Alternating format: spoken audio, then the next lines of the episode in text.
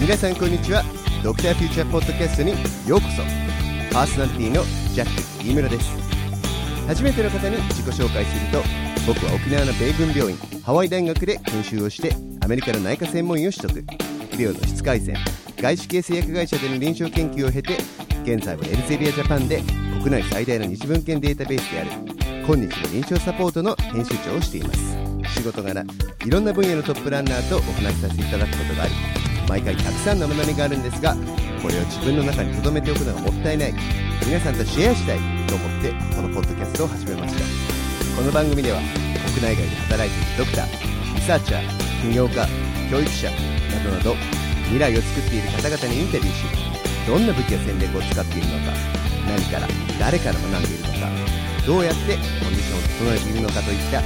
桁外れの結果を叩き出す秘密に迫っていきます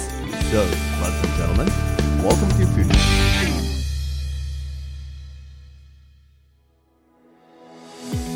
第6回は徳田康春先生をお迎えしています1988年琉球大学医学部をご卒業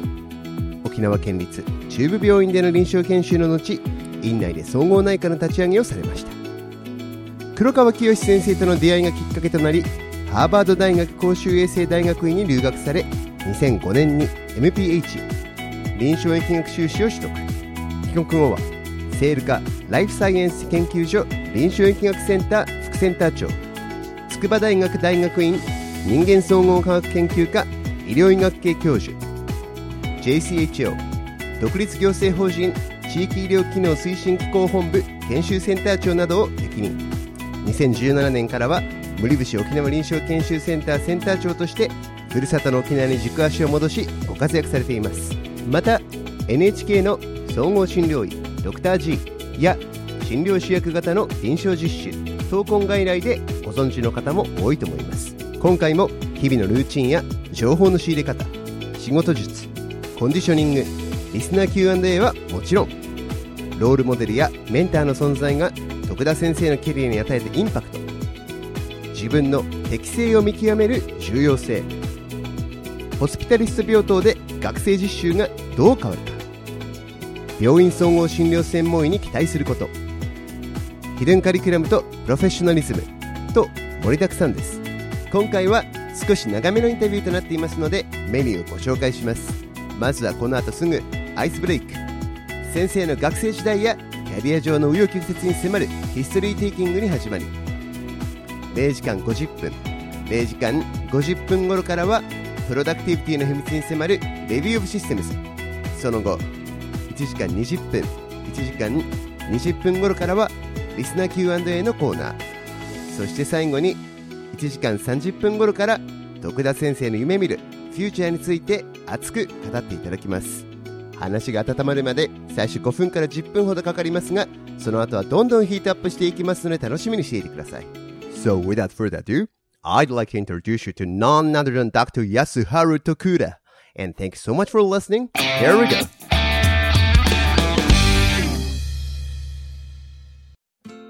はいでは徳田先生あの本日ははよろしくお願いします、はい、よろしくお願いします。沖縄はどうですか暑いですか沖縄は暑いですけど、気温に関してはね、むしろ本土の方が高いですよ、8あ月そはうですか、まうん今日これはね、もう最近、そういうパターンがね、毎年あって、あー気温に関しては沖縄はですね、実は8月は逆転現象があるんですあよ。そうなんですね今度の気温の方が高い。おー日中の最高気温に関しては。こっち今神戸でも367度ありましたから、あ、そうですか。沖縄はまあ31、2度ですね。ああいいですねうん。だいたいそんな感じですね、8月は。おーえ今はね、29度ですよ。今、現、あ現地29ですか今19時ですからね。おもーう、もう そろそろ日が暮れる時ですけど、まだ太陽は沈んでませんが、29度ですね。おーこっちはまだ32とかですねああ、そうですか。はいうん、そういう感じですよ。うん。エイサーしてもみんな、ね、熱中症にならないですねそれだったらえっ、とね、まあ、昼間のやっぱり直射日光は結構きついですけどね。はいあの、やっぱ風がありますから、そうですよあねの曇り、あの、あれですよ、日陰に入れば、まあ、比較的過ごしやすいです過よごしね。やすいうん。ああなるほ夏どに関してはもう避暑地になってんじゃないかっていうあ話でむすし よ。ろへ逆え転現象って呼んでますけど。じゃあまあ冬は冷え込まず夏は涼しくめっちゃいいですねはい。はい。なるほどはい。はいでですねまずはうん。ヒストリーテイキングからはい。始めさせていただきたいんですけれども、まあもうめっちゃ学生さんからたくさん質問もらってます。大量にもらってますので、ちょっとへえ全部はちょっとカバーできないかもしれないですけれすども。ごいね。はい。いや、すごいですね、さすが。うん。まずは、まあ先生、まあこの1988年に琉球大学ご卒そうで業すということなんですけども、どんな学生だったんですか、ちょっとこれは結構今までなるほどメディアで語られてなかったかなと思うんですけど。あなるほど。面白いですね。普通の学生だったんですかそれとも、ちょっと違う。えっとですね、実は学生時代はですね、真面目でしたよ。おおなるほど。真面普通の真面目ですか、それとも、目。えっと、真面目なんだけど、あの、授業、授業は真面はい。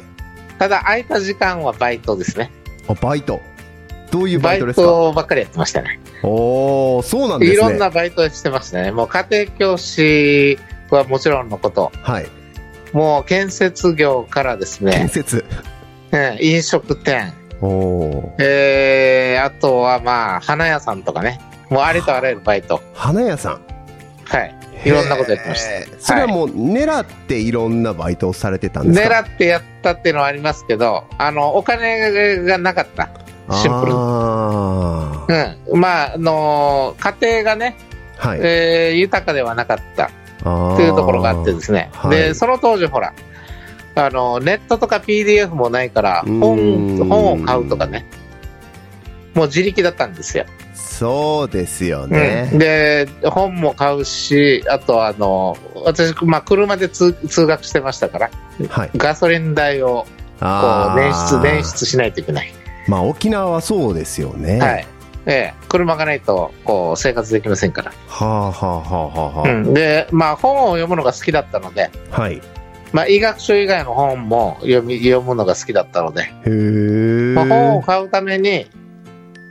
バイトしてたようなもんですね。ああ、そんななるほ感じど。うん。割とまあ、じゃあ幅広く、まあ、医学書も医学書以外も読まれながら、はい。そういう社会経験も積まれると。そうですね。で、いろいろな、まあ、あの、職種を体験できてよかったですね。おーまあ、それがまあ、やっぱり、いろいろなですね、やっぱ患者さんを、やっぱり担当する上で、はい。うまあ、その患者さんの立場に立って考えるーん。という時に、今でも役に立ってますね。あーまあ、いろんなはい。人のいろんな暮らしぶりが見れますもんね。そうなんですよ。ああ、なだからるほど学。生さんにも私お勧めし てますよ。アいろんルなババイトイトをは、あの、家庭教師以外のこともやってくれと。ああ、そうですね。うん、結構社会勉強になりますよって言ってますね。うーんまあおはい金のことだけ考えたらそら家庭教師が一番いいんでしょうけど、うんうんううん。んそこにいろいろ学なびねが、、そうそうそうそうそう、社会勉強。あで、で、医療に、医療職として役に立あなるほつ。やっどぱり一般の方々相手にしますからね。そうですねで、すごい幅広いですよね、いろいろな方々ね。そうですよねいろんで、なそバれをッ理クグラウ解ンすドのるために方は、うん、患者さんを理解するためには、思い切ってそのですね、社会、その世界ね、覗いてみるっていうのも大事ですよね。あー確かにそうですね、まあ私、今後悔してるのはですね、はいあのーあまり海外に行ってなかった。ああ当時うん。やっぱりまあお金がなかったっていうのもありますけどね。うーんうん。代わりに映画とかは見られてたんですか映画は好きでしたね。もう映画はよく見てましたね。まあ、それはありましたけどね。本を読んだり、映画を見たり、えー遊びに行ったり、う飲みに行ったり、あまあそういうことをしてたんですけれども、はいまあ、あの、あれですね。いろいろなところに出かけたりっていうのは難しかったですねーうー。んまあ、経済的な理由で。なるほどうん。苦学生だったとはい。だから今の学生さんは比較的経済的にね、恵まれてる人たちが多いと思いますから。そうですね、まあ、思い昔と切っ比てどんどんべてもまあ全般的に、そうそうそう。あだいで今安くなってるじゃないですか。格安。やっぱフライトのやっぱりね、あの、ボリュームが増えてるせいで、価格もね、ああ、確かにそうですね。あのか学生さんでもねあのどんどんいけるぐらいの価格が出てると思いますけどもう30年以上前ですから私があ学ー生の頃当時は確かに価格がもう全然違いますようんかんはね。い、簡単にいけないっっていうところありましたから。ね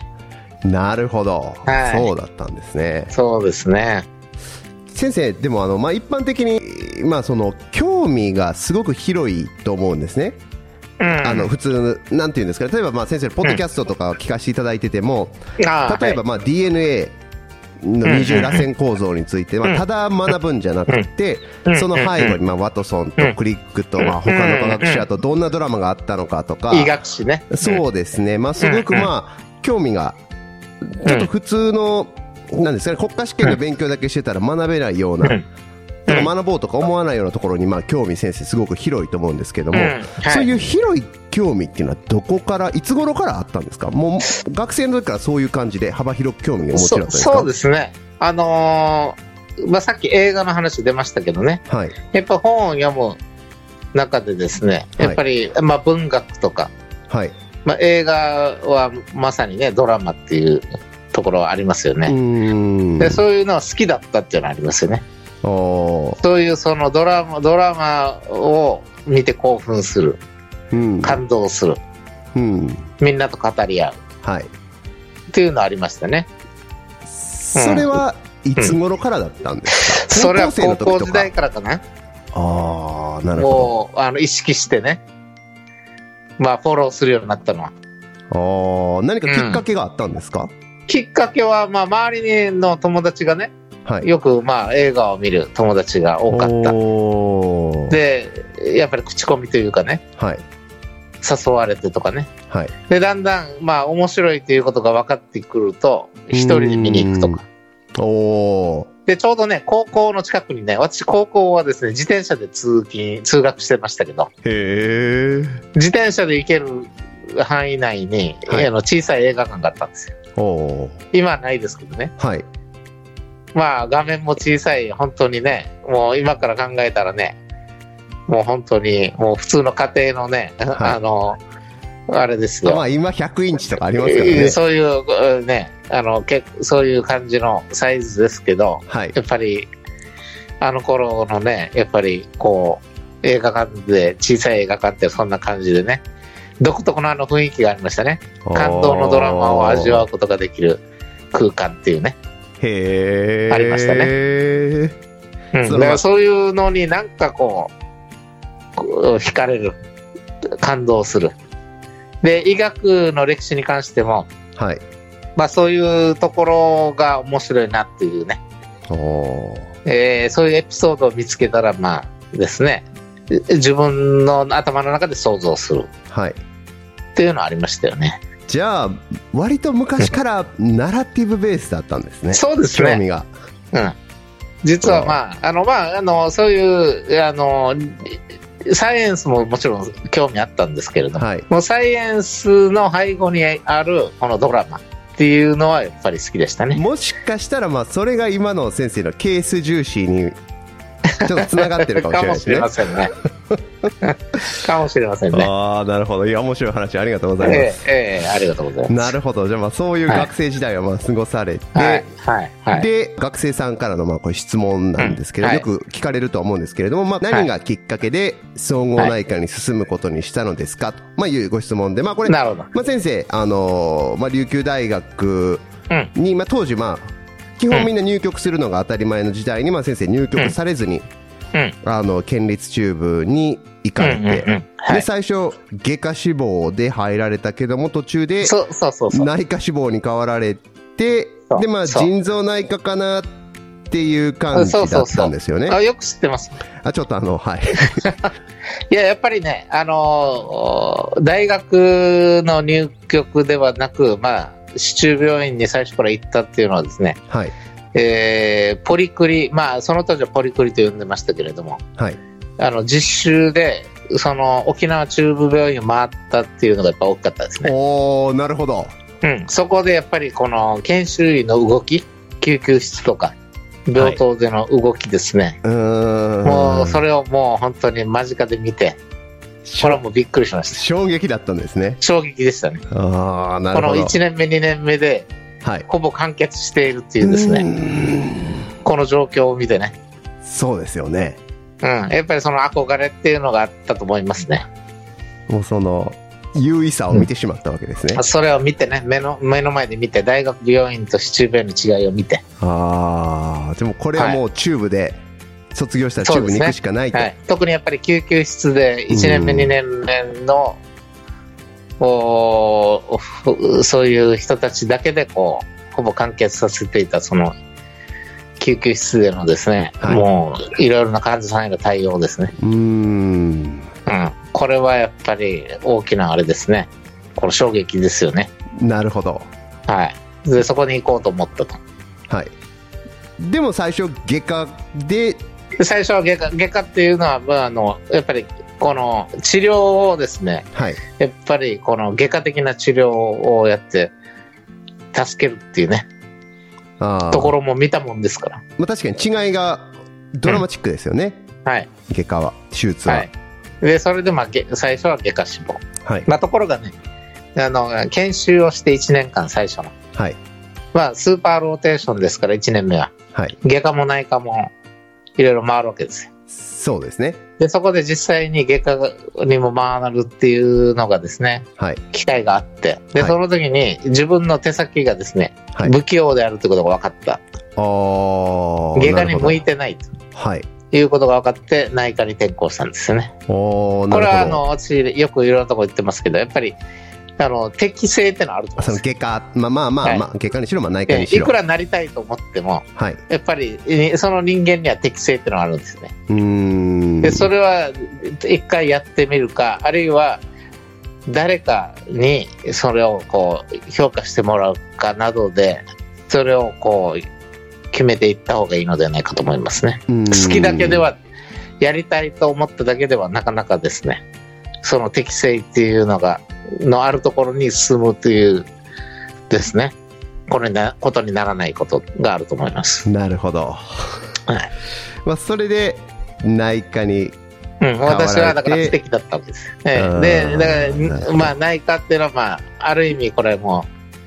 う、外科ができないからもう内科みたいなね。ちょっとその時がっかりされましたかそうですね。ただね、内科が、の面白さが内科を回って分かったっていうのもありましたね。外科できなくてがっかりしたと同時に、時に、で、それと同時に、ほぼ同時並行的に、はい、内科が面白いっていうのも分かってきたあと。あ、それはありましたまあ、ね。何が面白かったんですかえっと、やっぱ病態性。あ病態整理いろいろなこの病気っていうのが実は病態整理を考えるはいことでね、この説明可能な部分がかなりあると。うーんで、それを考えながら、はい。こうですね、ディスカッションして、うーん。で、患者さんの治療を行って、それで良くなっていくっていうことを見て、あ内科でも治療ができ ると。分かった。まあでも先生、そのまあ、サイエンス的なものもお好きだったっていうことな ので、まあはいそういう意味でそうは、そうそうまあ内科もやっぱりて、まあ、それこそまあ適性があったんでしょうね。えて内科はね、適性があったのではないかと思 います。少なくとも外科よりは。外科よりは。まあ振り返ってみれば。この縫合とかね、はい。切ったは、切ったはったではなく、うーん。頭の中で考えるのは、まあ、なんとかできるっていうことが分かったと。あーまあそう考えると、まあ先生、あの、腎臓内科っていうのもちょっとわわかる気がします。あの、そうそうそうそうそう陰があり、アウトがあり、展開質がありっていう。そうそうまあすごそくこうう理論的でそう。すもん電ね。解質とか、そうですよね。水電解質、血液ガス、うーん。あとはまあ、いろいろな病理学的なね、あそうでこすのね。考え方、うん循。環動態、はい。結構いろいろなこと考えないといけないっていうのありますよね。全身にそうですよ影ね。響を及ぼす糖尿病とかいろいろまあ、考えると。抗原病もそうだし。うん。はまい。あ、そう考えると、まあ、まあ、腎臓内科ってすごい頭脳派で、そうですまあね。緻密ですでよあねと。ね、もう一つはね、ロールモデルがいたんですよ。おー。腎臓内科にすごいはい。指導医の先生がいて。はい。で、やっぱりロールモデルっていうのは大事かなと思いましたね。はうあ。ん。なるまほどあ、あの、本当に、えーこういう先生のようになりたいというね、はい。人を見つけるっていうのは、その先生が先生にとって最初のロールモデルですか最初のロールモデルはその先生ですねそはの先生見てい。これ腎臓内科やってるわけですようーん。で腎臓内科だけでなくですね内分泌代謝とか、はい。もういろいろなことをやってるわけですようーん。リウマチ抗原病もやってたし、まあ、今なるほでど言えば総合内科的なことをやってたんですねまあ、腎臓内科というよりは、まあ、その先生に惹かれてたという。その先生にしたらそそれ大大ききいでいすとよね思うんですよ結構今でもやっぱりロールモデルの存在っていうのは大きいんじゃないですかねおええであの日野原先生ねはい。私のロールモデルの一人でもありますけどはい。日野原先生もやっぱりロールモデルがいましたよねオスラー先生っていうああ、そうですね。うん、で、うんロールモデルはですね時代を超えてもいいんですよねはい。だって日野原先生がもうドクターになった時にはオスラー先生はもう亡くなられた後ですからはあ、なるほど。せ1919年に亡くなられてますので日野あのオスラーだ先から、生日野原先生は、ギリギリ生まれてたぐらいですかはいせね。日野原先生は1942年ぐらいに清六科に入ってますからあだねからまあ、MD になったのは、まあ、はいうーん。はい、戦前ですけどね、もう本当に戦すすまあ、戦前あっあていうそうか、ですね戦。戦戦時争の中ですもかうね。最中ぐらいに日野日野原先生は聖路加国際病院に入職しあて、その後なんですよ、大空先生を発見したの。ああ、そのああ後、の図書室で発見してるんですよね。へえ、そうなんですね。うん結局ですね、に戦争に負けて、はい。米軍がその病院を支配してですね、はい。米軍米軍病院にしたんですよ、聖路加病セ院ロ。カを。でこれはもともとそれ計画的でですね、はいそれをそれを最初から計画してたので聖路加国際病院は空爆しなかったんですよああ。残してたんです最初からそうだったんですか。はいでそれ後から聞かされてもう愕然とされたみたいですけど日野原先生は、まあまあ。で、えーまあえーいいいずれにしてもひあの聖路加国際病院に米軍のドクターとか医療関係者がたくさん入ってきて、いいろいろなこの物品もどんどん入れてくるしですけれども図書室も作ったんですよねああ、なるほど。でそこでジャニューイングランドジャーナルとかジャマとかねいろいろなジャーナルもどんどん入れたんですよはい。でそこそのジャーナルをもう読んでもいいというふうにやっぱりなるわけですよねそこでうーでん。そこに勤務してる日本人のドクタードクターも。で日野原先生はそこでじゃいろいろジャーナル読んでたらもうオスラー先生っていうのがしょっちゅう出てくるっていうのを気づいてああ当時でも。学会とか行かなくてもああそう例えでばすこねのジャーナルを読むことによって今世界で何が起こ世界の医療界医学界が一体どうなってるんだっていうのが分かるじゃないですかはい。でそこでそのオスラ先生の「平成の心」っていう本がですね、はいその現象が英語版っていうのが出てるっていうのを知ってですねそれをそおーのその当時の院長にはい。アメリカ人ですよはい。に頼んでその本をもらってるんですよああそういうルーツがあったわけですか。それに感動して、もう完璧にロールモデルになったっていうですね。ちょっと私、あれ読み返さないとダメですね。ええまあ、あの、あれは難しいので、もともとの本は。そう我ですね々のがおすすめかなと思うんですね。ああ、こんな時お世要はあ話。れ、現代版平成の頃なんですよ、実は。そうですね。あれ。要はあれ、ほ平成の頃の中で現代の医療シーンで役に立うーつんところを、はい。我々が抜き出して、わかりやすく解説を加えてますから。そうですね。あの、現、ちょうどそ今の現代のケースを使っう。てはい、そうそうそう。読み解いているというか、その原則だを。からあの1900やっぱりね、あのー40年代に、まあ、日の原戦が訳訳した時でさえですねもうすでに第4版かぐらいかなだいぶ前のもう1800年代の本ですからねもともとへえ。はい、せ1800年代に1800年代後半にオスラー先生が講演した内容をテープ起こしししたみたいなのがあの本ですからねああ、じゃあ明治時代ですね。そうそうそうそうそうそれにでそその内容を日本語版出したのが、まあ、日野原先生なんですけどはあやっぱ。り読んでいてかなり難解ですよ、まあ、そうです。私も学生時代に一回読みましたけど、うんまあ、なかなか難しかったうんで難すね解。ですよあれは また今読んでもちょっと難しいかもしれないね、やっそぱり。うんで、すごいのはですね、日野原先生の解説がすごいですよ。お日野原先生がつくっつけ、つけたあの、脚中と解説がすごいので、はい。に、アメリカに逆、逆、トランスレーションさ逆れ輸て入ですか。逆トランスレーションですよ でそれでジョン・ソッキンスがの出版社出版しあのあ、そうですね。オスラーは会ジがョでンソン・すねホプキンスです出版もしんてるねん。ですよへえ、そうなんですね。日野原先生が訳したあのあか、えー訳した「平成の心」の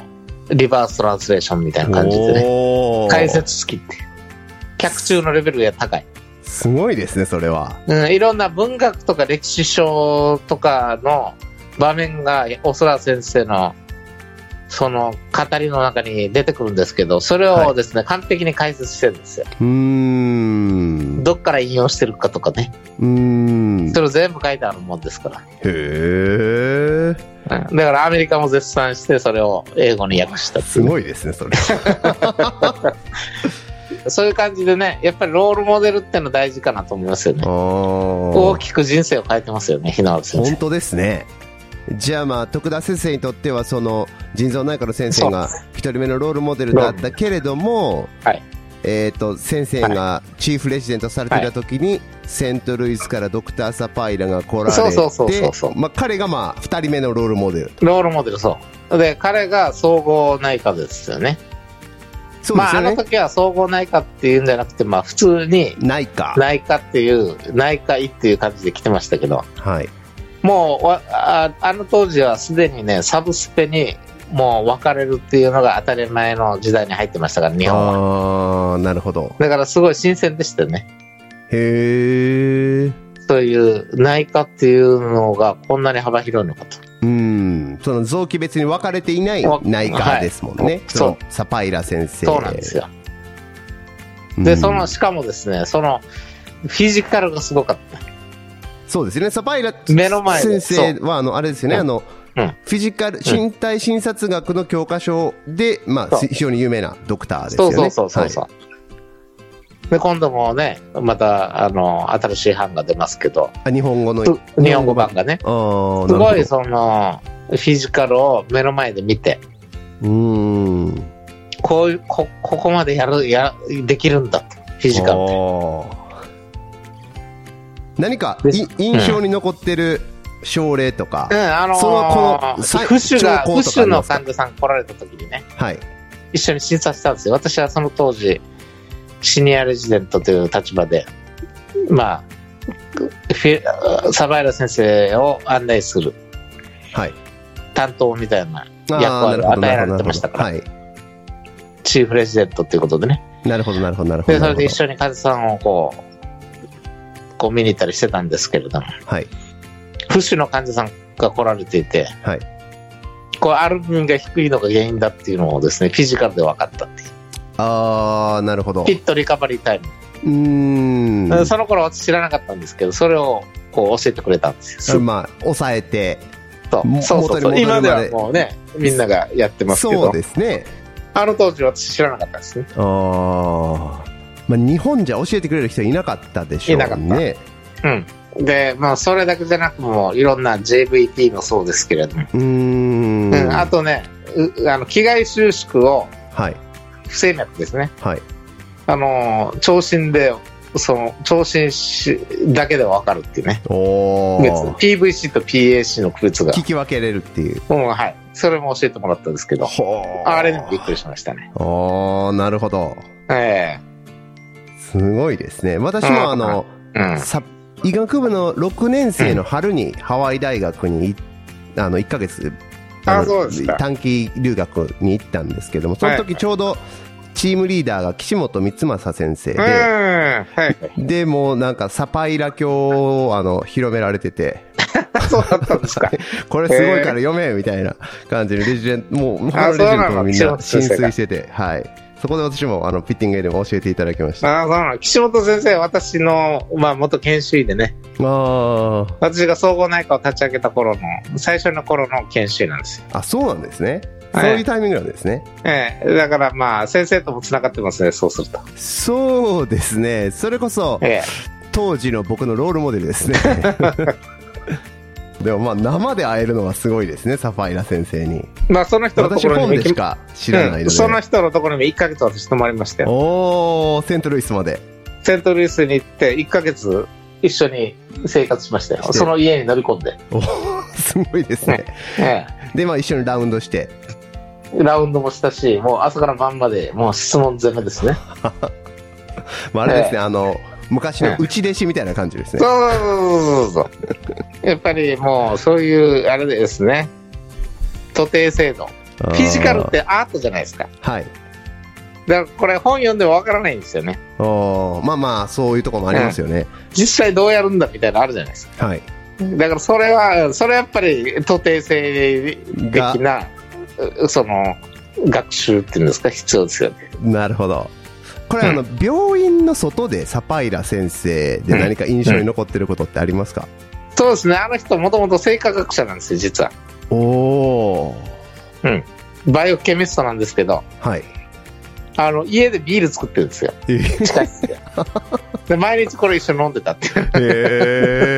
ー。 そこにもあれなんでしょうね。こう暗黙知があるんでしょうね。このおうまいビールを作るにももう。ね、やっぱりいろんなの好きなんですよ。ビールも作るし、ワインにも詳しいし、へーあとね料理。はい。料理が詳しい。あーうん。で、自分で料理はもちろんします。料理の本も出してましたよ。あ。そうなんですか。クックブック。ええサパイルズクックブックっていうのを出してましたすね。ごいですね。それもやっぱりあれですか、指摘なんですかね。そうそうそおーう。すごい、そのあれですよね、内容が。マルチタレントですね。そうですね。あの、本当に。で、あの、おピアノとかね。いろいろなこの楽器が非常にもうすごい、あもうやられてーいて。実際やられてたんですね。はい。もうピア、もう楽器が並べられてるわけですよおお。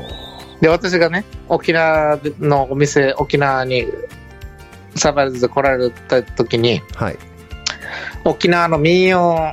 居酒屋ってあるじゃないですか。はい、はい、はい、ありますそね。こに案内した時に、すぐその楽譜を書いてましたよ。この、この音はこれだみたいな。あー三三振の。目の前ですぐ、えー三振のあの曲を聴いて、おおー。この沖縄のこの民謡は、この、この、このあれを使ってる。この音階を使ってこる。の音階を使ってるみたいな感じで。うーん。これは独特だみたいな感じですぐ見抜い見抜いてます。へー見抜いてましたよ、すぐ。ああ、面白いですね。うんだからあの人のほら、本見たら楽譜が書いてあるじゃないですか。ああ、たまにありますね。あれ、心音とか。はい、はい、のはい調子に乗ってるねはいはい、はいやっぱりアートなんですよね、だかアートですね。ら。アート。アートの、まあ、極みですね。はい。あーすごいですよ。だからあの、ミケランジェロとか出てくるじゃないですか。はい、あの、写真とかでも。はい。だからイタリアとかも好きな、あの、そういうあれが好きなんですよね、またヨーロッパが。あーあれミケランなんなんか女神女神像みたいななんかそうそうそうそう、いろ写真んな。があのなんか入ってますよねほら、ギリシャとかね、はいイタリアとかに行って写真を撮ったりして、あーその写真を使ってフィジカルの説明の方に使ったりとかね、 うーんしてましたね。あーなるほど情熱的な人ですよ。あーすごい情熱的な人。へえ、うん、でしたね。あうんー。まあ、それはちょっとあのやっぱり本読むだけじゃわからないので、で、それってね、あの、それ、ロールモデルかつね、メンターだと思うんですよ。メンターっていうのは直接その教えを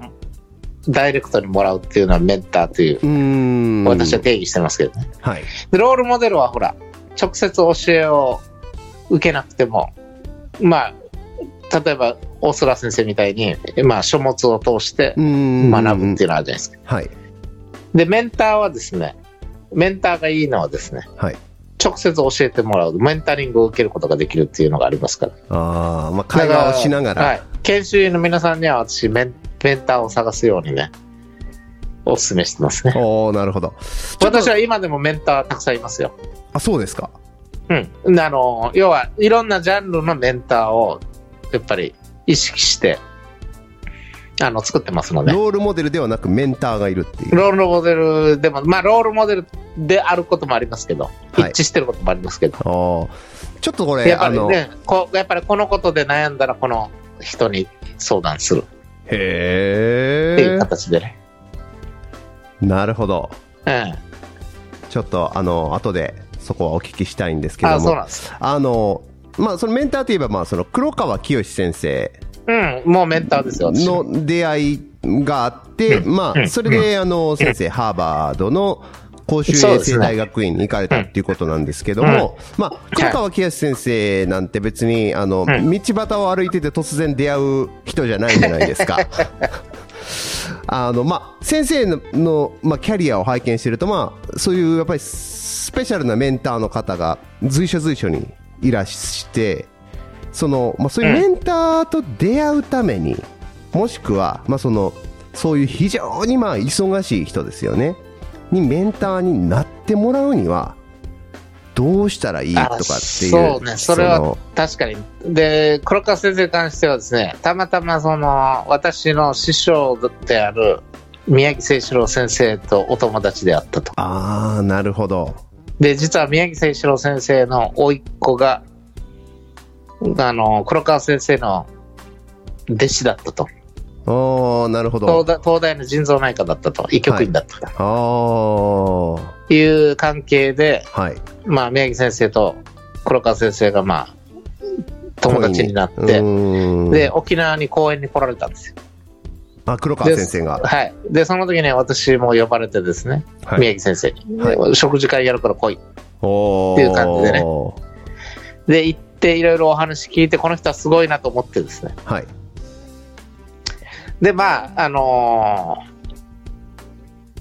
レクチャーも録画してですね、何度もこれ見て、へえね、で、これはすごいこと言ってるなと思って。おで、私の、やっぱり、い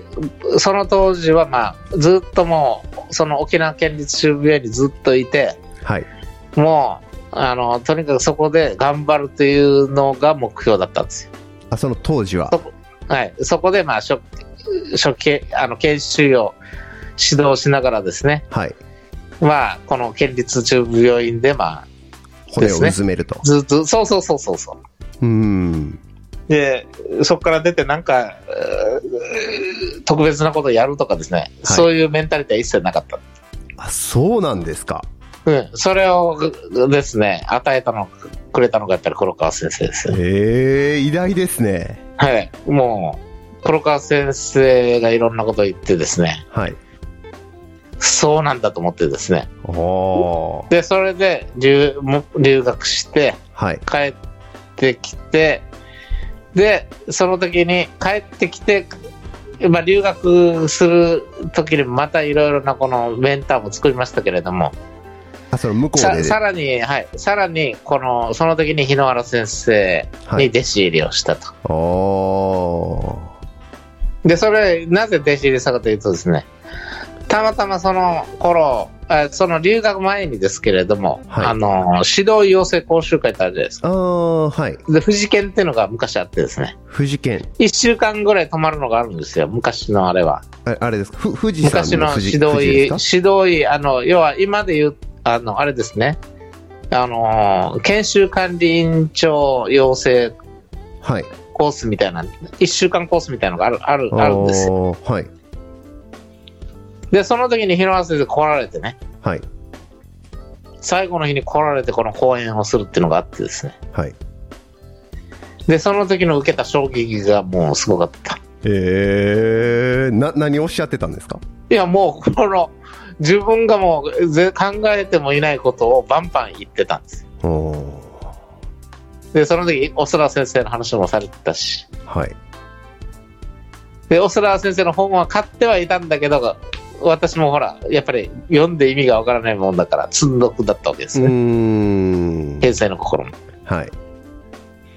だから生、あー日野原先生の話を聞いて、はいこれはこの人の話をもっと聞きたいと思ったんですよ。おそそうすると直接もうメンタリングを受けるしかないと。まあまあそうですねええで、それでちもう相談したんですよ。直接も日野う原電先生話のをとこかろけにて、い病院に。で、あの、面接させてくれて。はいで、それで、あの、面接、すぐで面接できたんですけど、はいあのーなぜ、なぜかと今から考えるとですね、はいもともと日野原先生の息子さんが沖縄県立中部病院の研修医だったってこともあってですねおーなるほどもともとは日野原先生はその沖縄県立中部病院にものすごい興味あった関心があったうーん息子も研修したという病院ということもあってはいだからそこから来ましたそこからそこのう総合内科やってるものですって言ったらじゃあ君あのきいいですよっていう感じになっあてあで私いろいろ相談したんですよはいでそれで面接できたのはもう留学しハーバードから帰ってきた後ですからああなるほどまあそういうのであもの臨床研究を広めたいっはいていうのがありましたからまず、ああ確かにそうでしょうね、はい、それを相談したらですねき君はあの今度新しく臨床医学センターを作るから君も来なさい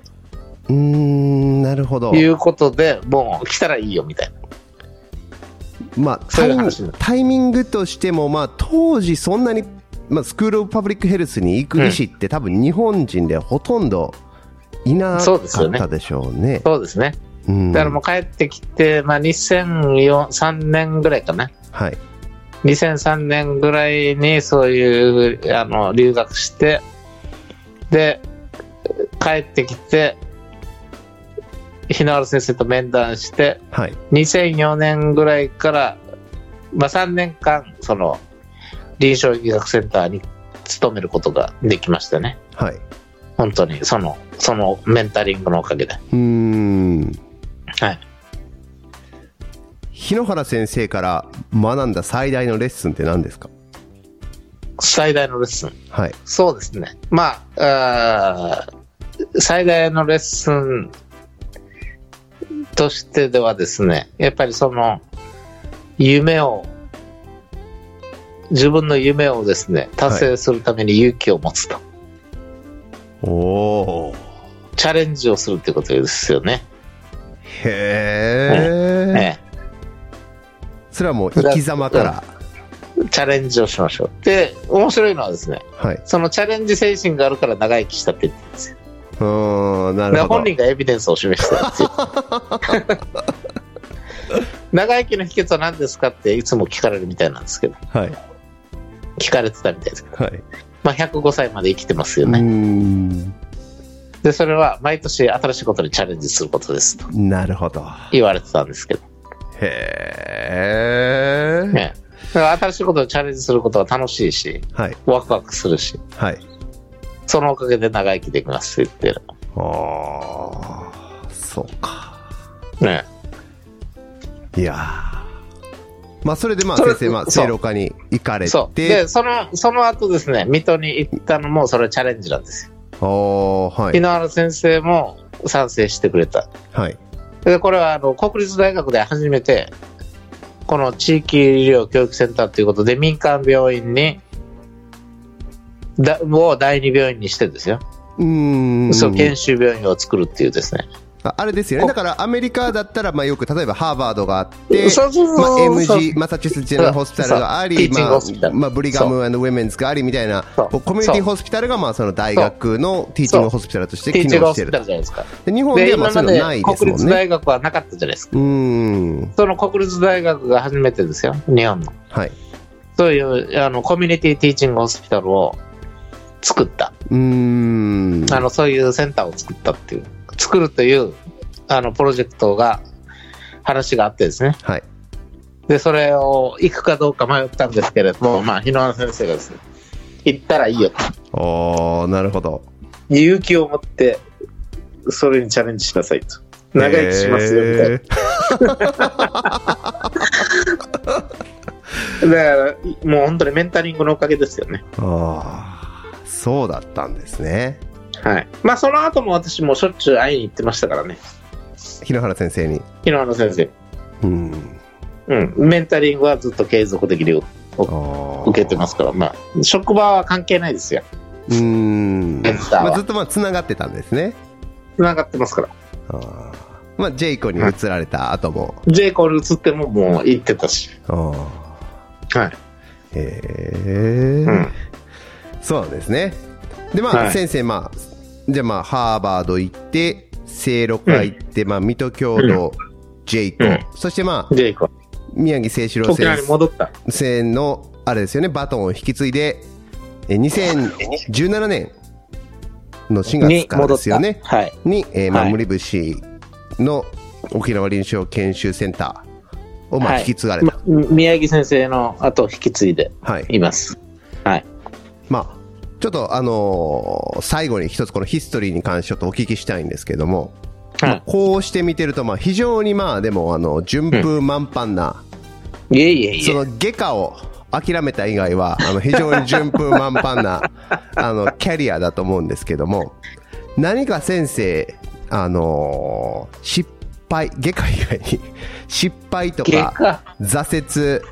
折でお気に入りのやつってありますか、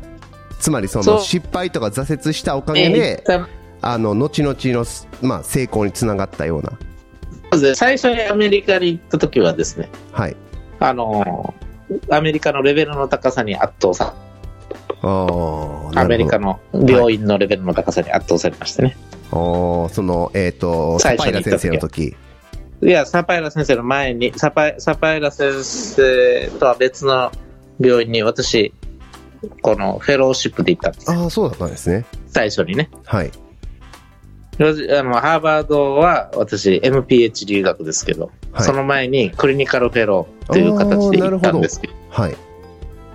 まあその時にはですねあのーそのレベルが高い何がレベルが高いっていうかですね知的レベルが高かったうーん要はですね知識レベルが高い、そうですね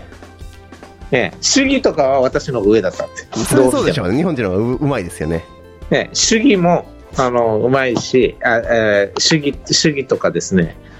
あのあとフィジカルねうーんフィジカルに関しては沖縄の方が確かに、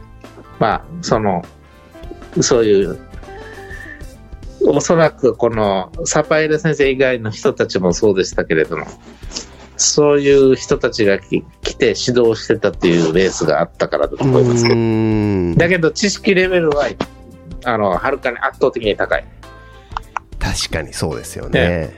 ですからそれで勉強量がもう、あの、少ない。あ勉強をい私がやってきた勉強はもう勉強の勉にもならないああっていうことが分かったあそれが卒後何年目ぐらいですかえっ、と7 6年目いやえっ、とねえー、78かうん7年目ぐらいだねぐらいでまあそうい7う年目そういう挫折7年目でこのあまりに勉強してないってことが分かったはい、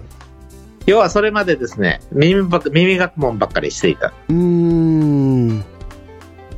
耳学問してもうあの主義さえできれば良いみたいなね、ああなるほどははいいだから、これ、あの、え勉強全然ししないともう、ついていけないってことが分かる。ああまあ はまあ、まあ、日米の文化何を重視するかっていう違いもあるでしょうけどもい。うん。うん要はもう、あの、あれですよ。えー病気の種類もそうですけれども、はい病態整理だけでなく、やっぱり最近の文献はこういうのがあるとかね、うーんそうですねとこうピシッと言うみたいなね。全部抑えてますからねそういうのは抑えてる、うんメジャーなグランドマークスタディとかがボーンと出るわけですね。はいだけど、そういうのをフォローしていない、いなかったわけですようんしていないとちょっとアメリカでは、そまあまあ全然流それ行をりに乗れていないっていうかう。うん。それはフォローしてね、もう、うんだからワシントンマニュアルだけ読んで終わりみたいな、うーんだったわけですよ。やっぱりまあアメリカではまあ常にそういうまあ最新のスタディこれが出たあれが出たっていうのをそうそうそうそ抑うえてるっていうのはまああの求められますもんね。うんないだからそれをあのやり始めたのが、だからそ卒後、その7年目ですから。ああなるほど。う自分やらっとダメだなっていうことが分かってですーね。んで、そそれを、まあ、勉強し始めたっていうことですかね。ああなるほどそ。れまでは一切ね、ニューイングランドジャーナルとかもね、読んでなかったわけですあそれまではよ。それまではね。あーなんか今の先生からは意外な気がしますけどもそうい読んでないうみたい時な代もあったということですうん、ね。読んでない。ああ。うん、しょっちゅう飲みに行ってたって。ま、周りの環境もまた良くなかったんですよね。病院の周り飲み屋が多い。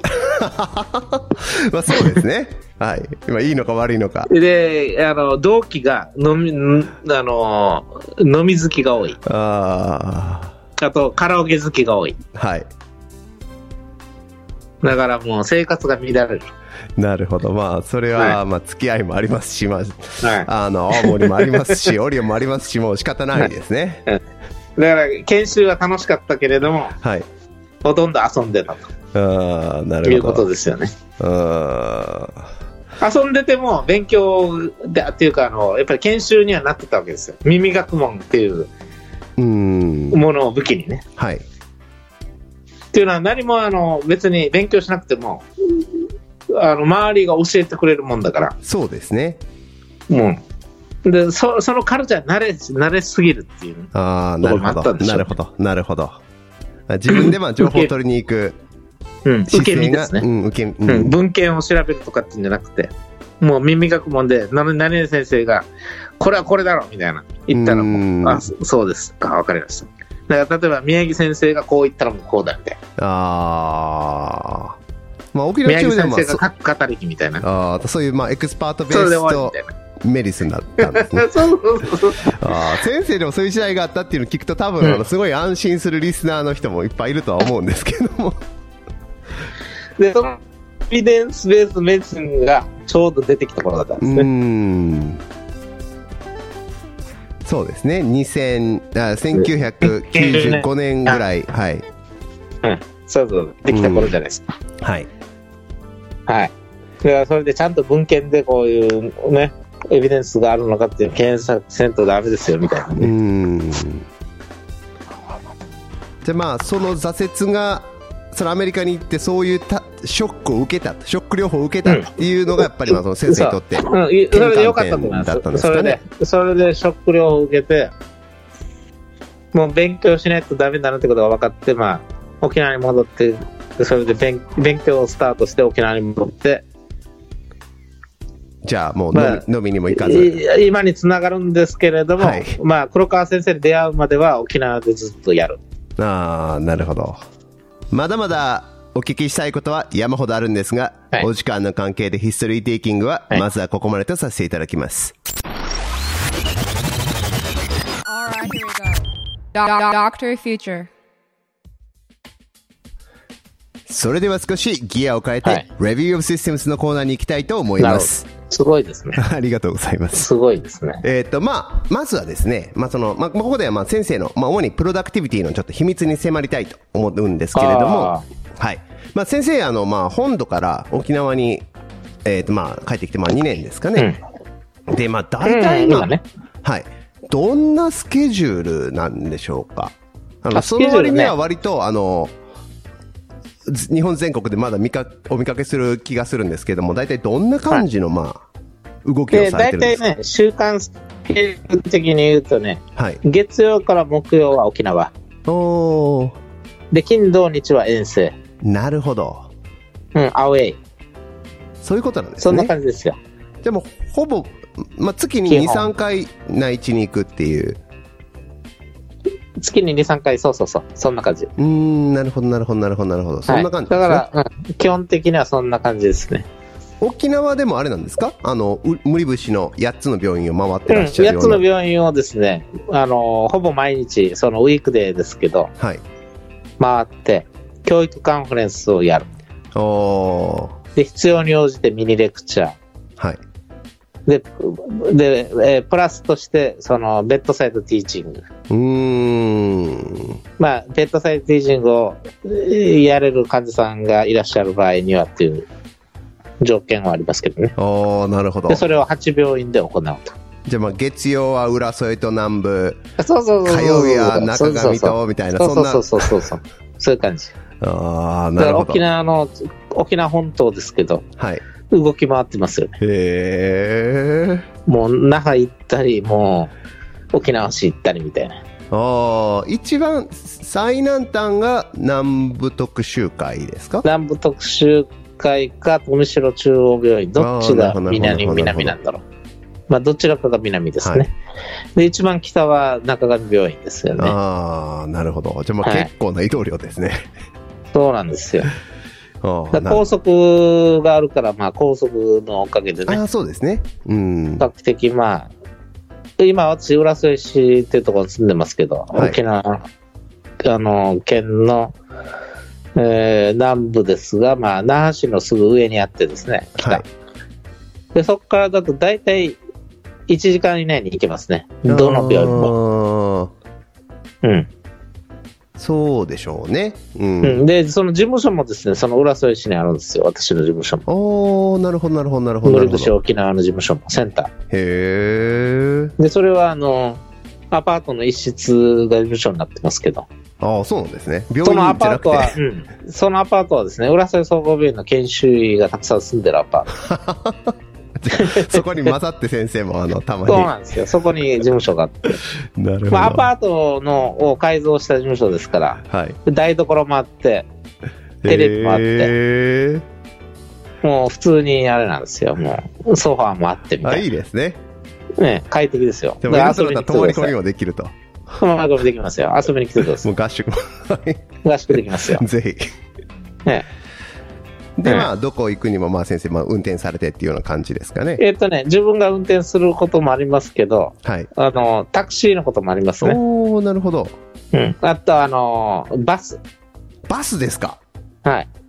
バスだと、バス58号線以後、以外、いええ沿い以外じゃ、を使結っ構うん、だから、それ、どこに行くかによるんですけど。ああ、なるほど、なるほど、なるほど。意外とバス、あとね、あのー、那覇市内でしたらモノレールがありますね。ああ、ユイレールが。ユイレール、そうーん。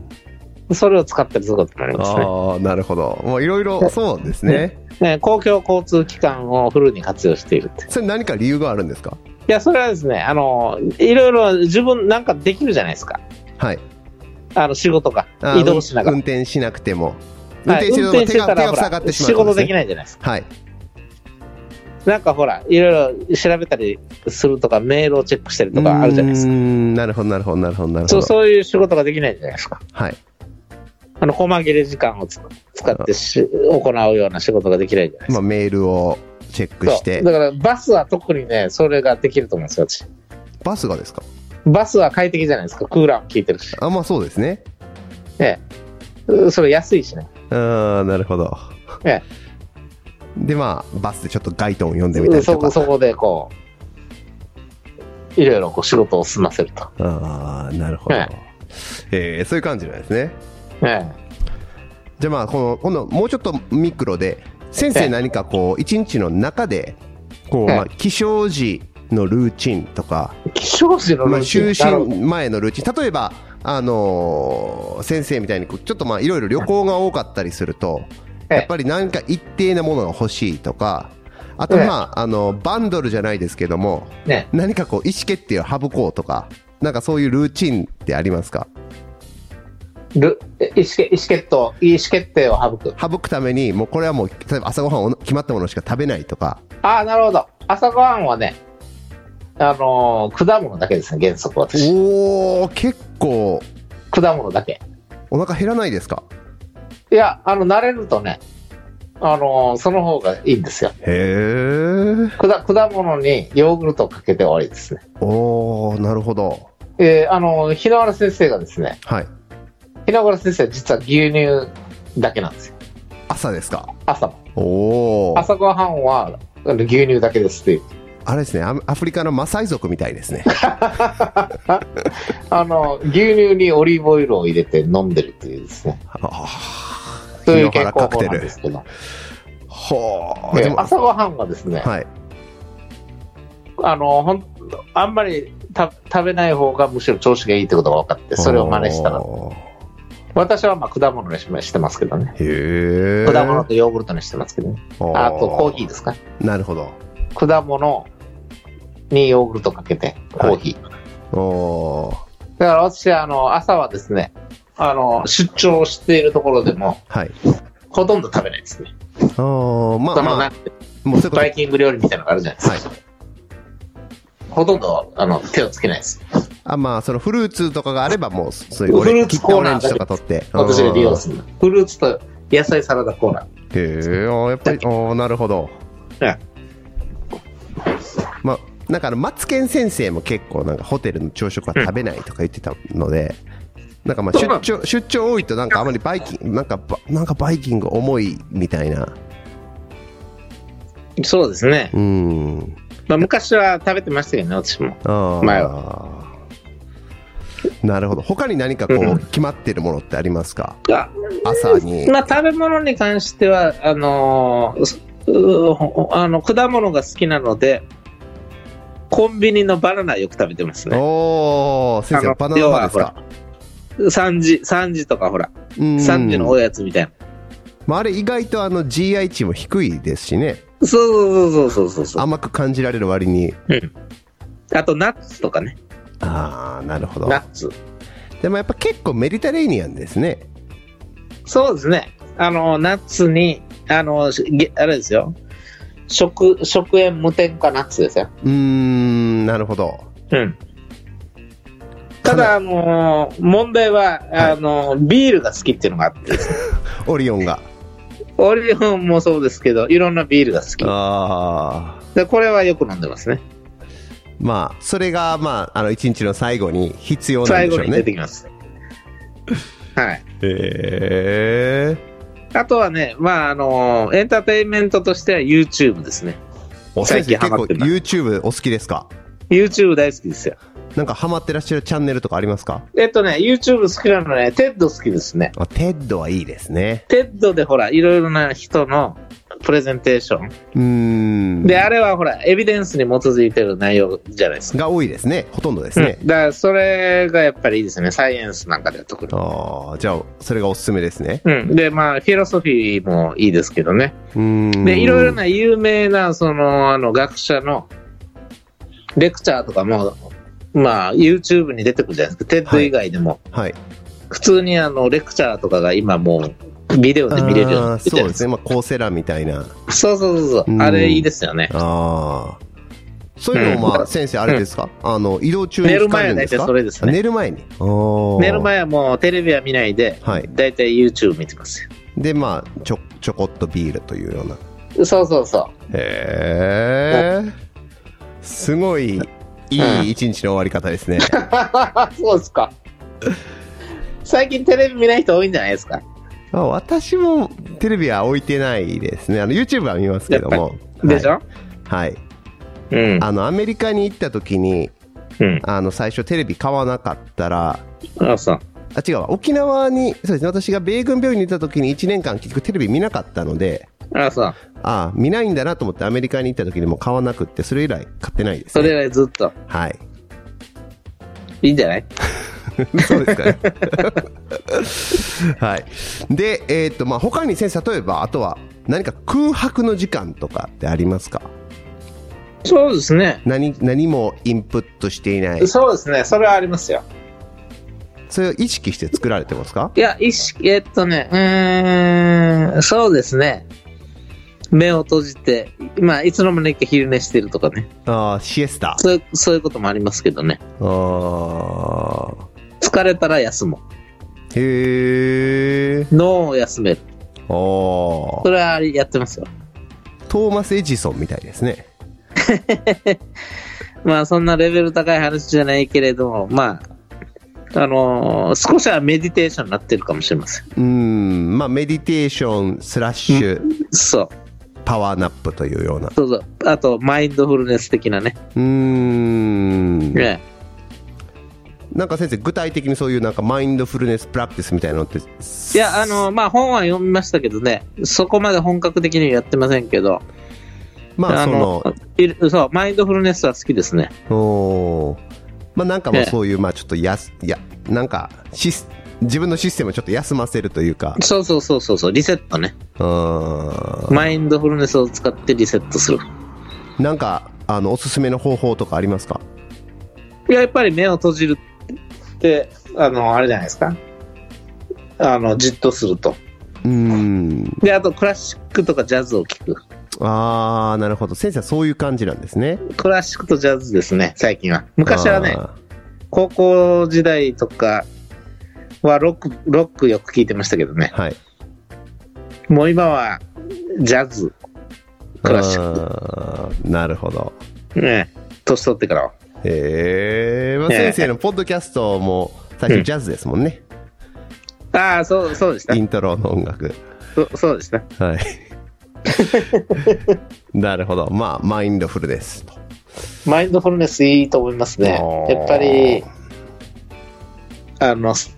こう、ストレスリダクションね。うーんうん。あとは、あの発想にもつながるんじゃないかなと思いますね。やっぱりそうですかいい発想につながると思いますね。うーんね何かそういう時にふっと思いつくもえしくはそうそうそうそうそう。うーん目を閉じて、はいまあ、じっとしていると、いつの間にか何かアイデアがポンって出てくると。おーそういうもの、時もありますよね。へえでも先生それじゃかなり意図的に一日の中に組み込んでらっしゃるってことですねやっぱりえっと、まあ、時間は決めてないけれども、はいその節目節目に入れると。で、あとほら、さっきあの、タクシーとかバスとか言ったじゃないですか。はいあの、最近使ってるのはあの、あれですよ、あの、えっとね、はいノイズキャンセリングヘッドホンおーなるほどはいです。ボ坊主のね、はいあれを使って、あれを使ってメディテーションしてますよね。おーその外でもちょっとでも、バスバスでもあの、飛行機乗るときでも。あー確かに飛行機とかいいでしょうねうん。あれすると、やっぱりノイズキャンセリングできるじゃないですか。はいで、その時に目を閉じて、はいちょっと、ちょっとの脳のね、この、あれをね、ちょあー脳の、この、その、まあ、整理脳整整理理する整理させるで、うん、うんいつの間にか寝てる場合もありますけど、でもほ そぼれじゃあ、加えそれもま一日一回はされる感じですかそうですね、一年に1回はやってますよね。おーなるほど、まあ、それに関連してちょっとお聞きしたいんですけど、はい。情報ってやっぱり先生寝かされますかそうですね。あと、あスライドとか作るときも寝かしたりしますよあ。あーそうなんですか2週間ぐらい前に作っておいても、はい数日前にもう一回見直して、ああ半分以上書き直すとかね。まあ、その間に何か頭の中でこそうそうそう発。行してそるのんでしょうね2週間の間、実はね、脳が自動的に考えてるんでしょううね。ああなるほどあね2週間か長いときは1ヶ月寝かすこともありますよ。へえねじゃあまねあざっとアウトラインみたいなのを作っといて、そうそうそうまそあ、う寝かすとはい。あで、途中でいいアイデアが思いついたら、す直前のこともありますけどね。 あうーんうんああそれはちょっと参考になりますねちょっと私もちょっと試してみますあ、そうですか。えーっと、そうですね。他、えーお聞きしたいのが、あ、そうだ。まあ、これ、まあ、学生さんもそうかもしれないですけど、まあ、指導医クラスはみんな、あのーうん不思議に思ってると思うんですけども、まあ、先生は一体どうやって、うんその、まあ、時間というかうエネルギー配分をしてるんだろうと。つまり、まあ、エネルギー臨配分床もやり、研究もやり、まあ、アドミニストレーションもあうりん、教育もあり、発信活動もあり、うん。あの、どもう徳田先生は何人いるんだろう といういうような感覚にあの見えるんですけども、僕たちから見ると。ど、どれ、どういう配分なんですか、これは。どうやっどう、 私からするとね、まだまだだと思った私、自分自身の評価を。へー、そうなんですか。例えばですね、日野原先生なんかですね、はいあの90歳代の時で、はい。つ月1冊本出してましたからね、月一冊。あの当時。月1冊のペースで本出してましたからね。月一冊。はい、月1冊のペース、しかもベストセラー、ベストセラークラスの本を月1冊出して、しかも毎月ですね、あのー海外に出張に行って、あー毎月。毎月、そうえー、 90歳代ですよ。す ごいですねい。やーもうあの、あの、衝撃っていうのはね、すごかったです、私。はあ。 この人はいつ寝てるんだと。そしたらですね、あの、あれなんですよ。いつも朝なんか会議とかがあるときに、はい。もう最初に言う言葉があってですね、平野先生。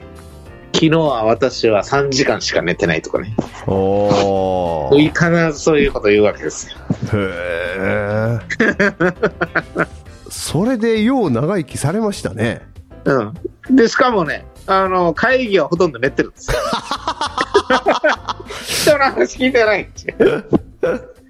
じゃあまあそこで睡眠、必要な睡眠はとってるんですかね。だけどね、質問の時間になったらむくっと起き出してね、恐ろしい質問する んです。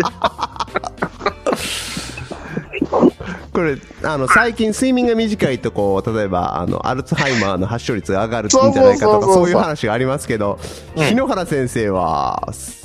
あの人だからずっと寝てんじゃないですか、昼 間は。なるほど。 でも、でもせ先生はじゃあどうされてるんですかいいや、私はあの、昼間先生睡眠時間をね、8時間取らないとダメですね。ああ、しっかり捉えてるんですね。私はね、スリー、スリープはもう、もうディープ、もうロングスリーパーですね。おお、8時間寝てらっしゃるんですか、は8時間寝ないと調子が出ない。ええもう逆算して、だから翌日6時起きだったらもう10時から寝る。おおー。メラトニン飲んででも寝るっていうね。へえ。自分で調整してますよ。それで、はい。あれだけのアウトプットを出せると。あのやっぱり、いや、まあ、年取ってるっていうところもありますけど、最近はね、要はあの、8時間寝ないと、まあ、昔は6時間でも、まあ、いけたんですけど、ど。で、アウトプットに関してはですね、はい。あのあれですよ、もう、直ちに、何でもですね、その場でもう直ちにやるっていうポリシーですよね。おもう見た瞬 間やる。えで例えば何か書類を書けとかね、いはい来るじゃないですか、なんかメールで。はい。き来たらそのメールを見た瞬間もうすぐその作業を行うで最近いいのはね はい。このスマートフォンがあの音声入力ができるじゃないですかああー、はい。これもう対応してますよ私おお。あのほらこれであのなんていうの書類のあれをアプリを立ち上げてはい。あの文文章アプリはい。ワードワードでもいいですけど何でもああ、はい。メモメモでもですねはい。でそれでもうしもう音声入力でやってますからほもとうんどダーッと喋っ最て近。ははいへーで後でパーちょこちょこ直してはい。で、それをもうでき、できたらすぐそれで送ると。ああ。ねでも、そういうそういう感じ。もう、来る端から音声入力でさばいていくと。そう。で、あの、論文もね、はい。大体私今はもう若手を指導するのがメインになってますから、はい。ファーストオーサーをやる、やる、この若手の、その、研究者を指導する立場になってますけど、はい。そのファーストオーサーが、このドラフトを書いて私に送ってくるわけですよ。はい。メールで。はい。そしたらそれを直すのが私の仕事なんですけど。そうですよね。もう送られてきた瞬間すぐ直して瞬間に直すす。しもう送られてきて見た瞬間ですよ でもう、もう見る端から直していくと いう。もう直してすぐ送り返すっていうあそうじゃないとですね仕事がたまるんですよあ。で明日やろうとか明後日やろうとか言ったらですねう。なるほど。もうあの次から次へと来るじゃないですかなんかは依頼が、はい。ありとあらゆるこのしこの締め切りのついた時そ間うですよね。業業務がですね、はい。うどんどんどんどん押し寄せてくるので、ーん。 もうこの見た瞬間に全部片付けないとね、もうあの、モグラ叩きみたいなもん です。もう見た瞬間叩く。瞬間叩く。もう頭を上げさせ、上げる、上がりきる前にも叩くぐらいの。そうで、あの、む昔はですね、私がオースファーストオーサーをやってた頃はですね、はい論文の場合は。もうリジェクトされたらですね、リジェクトされたその日に次のジャーナルに投稿するという。おーなるほど。これはあの、今でもあの、その若手のメンバーに言ってるんですけど、はい。寝かすなって言ってるんですよ。あそれにあ関しては。の、うリジェクトされたら、それを置いといたらダメだよっていうことでね、ーん。その時間無駄じゃないですか。そうですよね。ええ。だからもうすぐに、直ちにどっか別のジャーナルで投稿しろっていう感じで。ああで、。それもうやってましたから、ずっと前かなるほど。ら。うん。だからその反射、反、この、このインターバルの短さっていうのはやっぱり心がけてますね、確かああ、そんな秘密があるんですに。ね。あの、酔っ払っててもやりま すから。もう、ビールをたくさん飲んでる時にそのあれが来ても、はい。できるくらいに、にもう、しょっちゅうそれをやってると、だんだん慣れてきて、酔っ払ってもできるようになるんですよ。お6分投稿とか。あれ、機械的じゃないですか。まあ、一部ちょっと機械的なとこありますよね。 機械的ですよ。論文のあの、この言葉っていうのもあれ機械的ですかそらうですね。ね。あれほぼもう決まり文句ですでからね。決まった言葉が並んでるじゃないですか。はい。なそのし内容がか違うだけでね。はい。で、それは酔っ払ってもできるんですよ。おー。なるほど。ええだから、むしろ文学とかだったら酔っ払ってできませんあけあ、ど、そうですね。できないで科すね学。論文書くのは、あの、酔っ払って意で外きまとす。もう決まったこと、これじゅあの、動詞とかしか使わないじゃうないですか。ーん。表現方法って決まってるじゃないですか。そうですよね。ね、そそれはもう、あの、本当にね、もう考脊えなくても出てきますから。反反射で。反射的に出てきますから。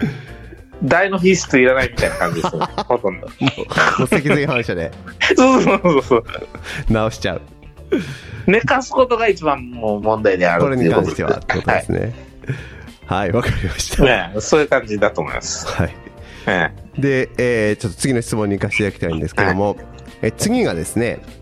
これはいあの、マツケン先生からこの質問をしてくれと言われたえのすごで、ちいょでっとす、ね。あの、まあ、最近読んだ本5冊はいなんですか、まあ、先生の場合映画もきっとお好きだと思うので、まあ、最近読んだ本、見た映画はい。 5個、面白いの。まあ、面白いの、はい。か感動したのっていうか、おすすめ。そうですね、はい。それはですね、あの、最近私、あの、ハマってるのは洋書なんですけど、おー、やっぱあの、日本語に訳されたのを読むとですね、はい。やっぱりあの、医学書もそうですけど、なんか読みにくいじゃないですか。ちょっとニュアンスが変わってしまいますよね。ニュアンスが違うじゃないですかう。ん。やっぱあれはやっぱりあの医学書とかね、えーあの読んでてやっぱりそうそういうものがあるのではい、最近はあの普通の本もですねはい。原書を読むようにしてるんですけどどでそれで面白かったのはあのはい。ハラハラーリっていう人が書いてるあのホモホモデウスあホモデウス。あれ面白かったですよねあホモデウスの前に出たサピエンスも良かあ。っサたんピでエンス全史ですね。前に出サたピエやンつスは全史はい。すでそのであとまた最近出てるのがあるんですよあの、人工知能、 21レッスンズっていうのが出てるんですけどあ、そういうのも、あ、あ、ホモデウスええのあの次が出てるんですかこのもう3冊目が出てるんですよ。あのへーサピエンス出したじゃないですか。はい。サピエンス出して、ホモデウホモスデ出ウしスたがじゃない出ですか。て。その後、21レッスンズっていうのが出あ、てるんそでうすなけんど、ですね。へえ。この3つとも私読んだんですけど、おーあの、アマゾンのほら、あの、あ Kindle での、あの、いや、Kindle じゃなくてですね、はい。あの、最近はですね、やっぱりあの、まあ、目が悪くなってるっていうのもありますけどね、老眼で。やっぱあの、ペーパーバッグっていいですね、あれ。ペーかパ軽いー。じゃないですか。ああ、はい。ペーパーバッグ。はい。軽いじゃないですか。はい。どこでも読めるじゃないですか。はい。ええ、で枕代わりにもなるし、ああ、なるほど。ええ、で出張にも向いてるじゃないですか軽いしまあ、なそんうでかすね。ちょっとこう突っ込んでおいてはい。ねあのもう本当にあれじゃないですかな汚しても全然問題ないじゃないですかペーパそーうバでッすグだね。はい。とでそれそれで読むとですね、はいあの本当になんていうんですか細切れ時間でも読めるっていうんですかああ、じゃあ、あえて紙なんですね、そこは。うんうんペーパーバッグの方が読みやすいなっていうのがーんあの今のあれに合ってますねへいー移動移動が激しい人には向いてるのかなと思って。ああ、なるほど。ええじゃあまあ、あのホモデウスとかですね、そのサピエンスをですね、あの人のやっぱり、このビッグピクチャーがいいなと思いましたね。そうですよね。まあ、壮大ですよね、あの人そは。うそう、ビッグピクチャー。歴人史と類ねの、始まりから、うん歴史と地理ね、うーん、そしてしょ未来へのこの予測。はい。結構あの、ホモデウスは割とちょっと尻切れトンボな感じで終わった感が、うんあの、うんなんか割と、あ、あこりのまましまた行けくとど。悪い方向に行くよっていうので、こで、う、その後出てるのがそこの21レッスンズが出てますから、これはいいですよ。ああ、なるほど。これでちょっかとなりこのカバーされてますからね。へえ、そのオルタナティブシナリオってことですね。そうそうそうそうそう、21レッスンズということで、やっぱり忠告というかアドバイスが出てるので、へえ。あのこの三部作はおすすめですよね。でちょっと私その20 21レッスンちょっと読んでみます。はい。でね、あともう一つあのジャレ、ジャレット・ダイヤモンドっているじゃないですか。UC えっと UCLA かなはい。あの、カリフォルニアの、あの、大学の先生ですけど、ジャレジャレット・ダイヤモンド。はい。ちょっと存じ上あげなのい人ですのけ本ど。がいいですね、今。今今読んでる。のは、アップヒーバルっていうのを読んでますけど、はい。この人がいすあの前出した本で、えージャームズ、ジャームズ・スティールズっていうのがあったじゃないですか。病原菌、鉄、あー病えっと、日本語版ね、はい。日本語版ではね、病原菌、鉄、あと何でした銃っていう日本語版なんですけど、はい。ええジャームズ・ガンズスティールズ、あれいいですよね。おーこれは昔の本ですけどよね。読んでないんですけど、な名前しか。ジャームズ・ガンズスティールズはいいですよ。おーなるほど。で、それのですね、さらにも最新のバージョンが出ていて、はい。あのこれはもう未来をいもうまで考えたばあれなんですけれども、はい。もうあの人のは本当にえれ歴史と地理とね、いろいろなこの、この、あれですよね、えー学問を総動員にした形でこう描いてるんですけれども、はい。この文明崩壊っていうのもあれ、もうすごい、日本語版文明崩壊っていうのもすごいヒットしましたけど、今出てるあの、アップヒーバルはすごいいいですよね。へえ。で、日本のことも書かれてますけど、すごいあ、そうですか。やっぱりあの洞察力あるなと思いましたねこ。れもあれですか未来予想ものですかえっと、過去と過去過去過去のことを書いていてはい。あの明治維新とかすごいですよえー、そこからなんですね。明治維新の記述もすごかったですけどねはい。え江戸から明治に入る時とあと昭和のあの混乱ですね戦争争で、現代の日本の問題点も書いてあるし、へでえ。あと現。代のアメリカの問題点も書いてるし、ああ、面ヨ白ーいロですッパとね。か。ジャレット・ダイヤモンドいいですよ。ジャレット・ダイヤモンド、ちょっと。うんだかあら私はですね、本はですね、あの、オーサーで買ってますので、あー、著者がいだいで誰すがね。書いてる本かっていうことで決めてますので。へえ。で、それを見つけるときに、私はあの、えっと、この YouTube で、この、探して、テッドですか TED とか YouTube で、おこの人面白いなと思ったら、この人を Amazon で検索して、この人の代表的な著作がどれかっていうのがわかるじゃないですか。はい。で、その代表的な著作を、著作をですね、で、評価が良かったものを買うと。ああ、なるほど、なるほど、なるほど、なはいるほっどて。いう感じになってますそうよいうね。感じなんです。ちょっと一うんつだけあからうの、んうんうんあの、フィクションは何かありますか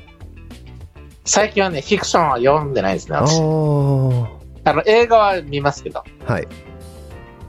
なんか良かった映画とかありますかで最近ですかはい。えーっとね、あのー最近おすすめですね。あのー映画っていうよりはですね、YouTube で見れる、はい。あの、SF があるじゃないですか、ミニ SF。えー、そんなんがあるんですかあれは面白いですよ。おお。本当はあの、15分ぐらいの SF があるんですけど。はい。そんな短いんですね。ええ、15分ぐらいで見れる、あの、すごい面白い SF があるんですよ。えー、それをおすすめですよ。ミニ SF で検索したら出ミてニきますか SF、はい。おーえっとね、えーまあちょっと、正確なあの、あれ忘れましたけど、はい。えー、もうすぐ出てきますよ。SF って書いて、はい。あの、SF って入れたら出てきますよ。ああ、じゃあちょっとショート探してみます。 SF、ショート SF っていうことで入れると。 15分だったら本当なんか一人でご飯食べてる時なんか、食べながら見れていいしですかねも。ね、すごい、え最近はほら AI とかロボットが、とかいろいろ問題があるじゃないですか。はい。いろいろ課題があるじゃないですか。はい。人類的、人類的課題。それを、それに対してす重要なメッセージを発している SF 多いですうーね。んうん。なるほど。そうですね。はい。先生、ちょっとあの、うん。ずっとこういう話題を続けたいんですけど、ちょっと学生さんからの質問もあるので、ちょっといくわつかりかま、した。えーえ医師じゃなかったら何の職業についてみたいですかという質問そなうんでですすけね。ど、あの、イベントクリエイターとかやりたいなっていうところありますあイね。ベントクリエイターですかはいなんかこう、イベントが好きっていうところもありますので、あーまあ、ひいろん、たくさんの人が集まって、みんなを楽しませる。あー、各地で。ええなるほど。なんかそう、まあ、闘魂会のみたいなまあ、イもんベでンすトけでどすね。もんね。ええだからそういうあのみんなで楽しむっていうねなるほどににみんなでなんか目標に向かってこう達成するっってていいううのねが楽しいあれはいいですよねあーなるほどね次いきます、えーはい仕事道具メガネボールペン聴診器スクラブなどでこだわりがあれば教えてください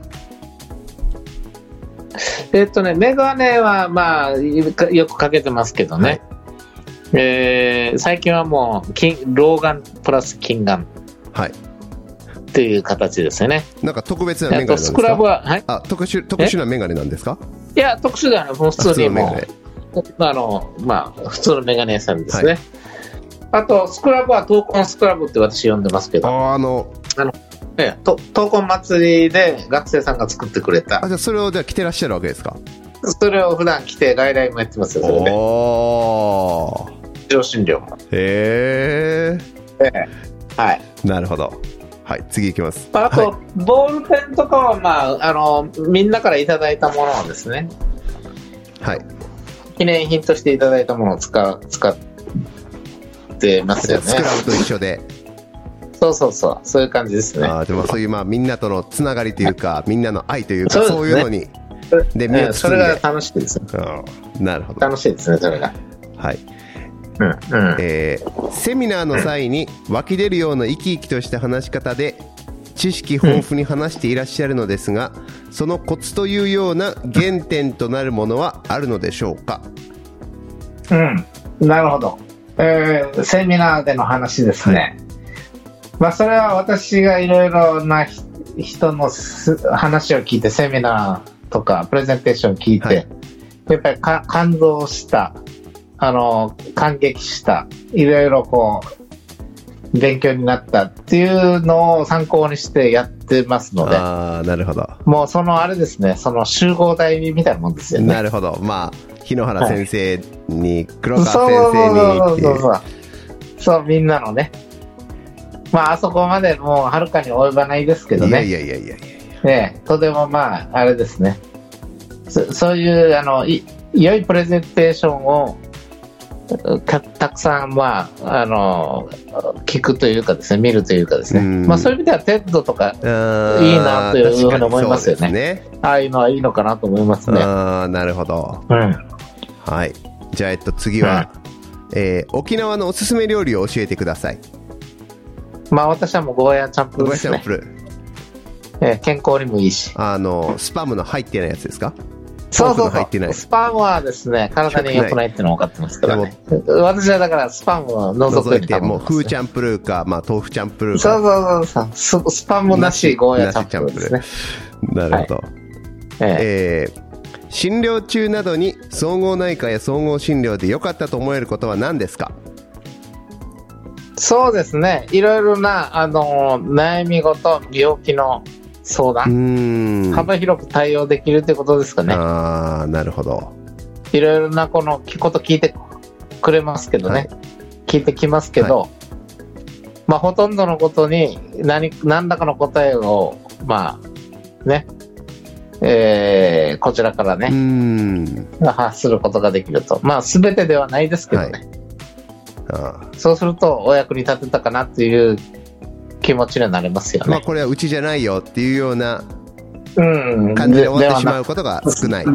ん、そうそうそう、そうですよね大。体の人に喜んでもらえるっていうそうですよね。いろんな、この、えー健康問題、け病気のえー相は談いに乗ることができる。うんまあそこは醍醐味ですねですよね。はい次いきますねえーうん。 NHK の NHK うのんドクター G に出てから周りの人の反応が変わったりしましたか、あ、それはありますね。やっぱ親戚とかね。あのーテレビ出るよ、出るようになってからは、こう、やっぱりこう、違い、違いまどすうどうなねった。ですか親戚が増えたもうテレビの話ばっかりするようにああなーりなまるしたほね。どテレビの話ばっかりするようになってね。この間のあれは、症例はっていう そうそうそう。で、それまではね、例えば私が総合診療をやるとかはねい言うと、一体それは何だって、どういう専門なんだっていうことで、まあ特に知らないですよねうんあんま医り療こ者以外う、はあれなんですよね。何やってんのみたいな感じで、おーこうあれされてましたけどね、はいあんまりこうなんていうんですかね大丈夫なのみたいな 逆に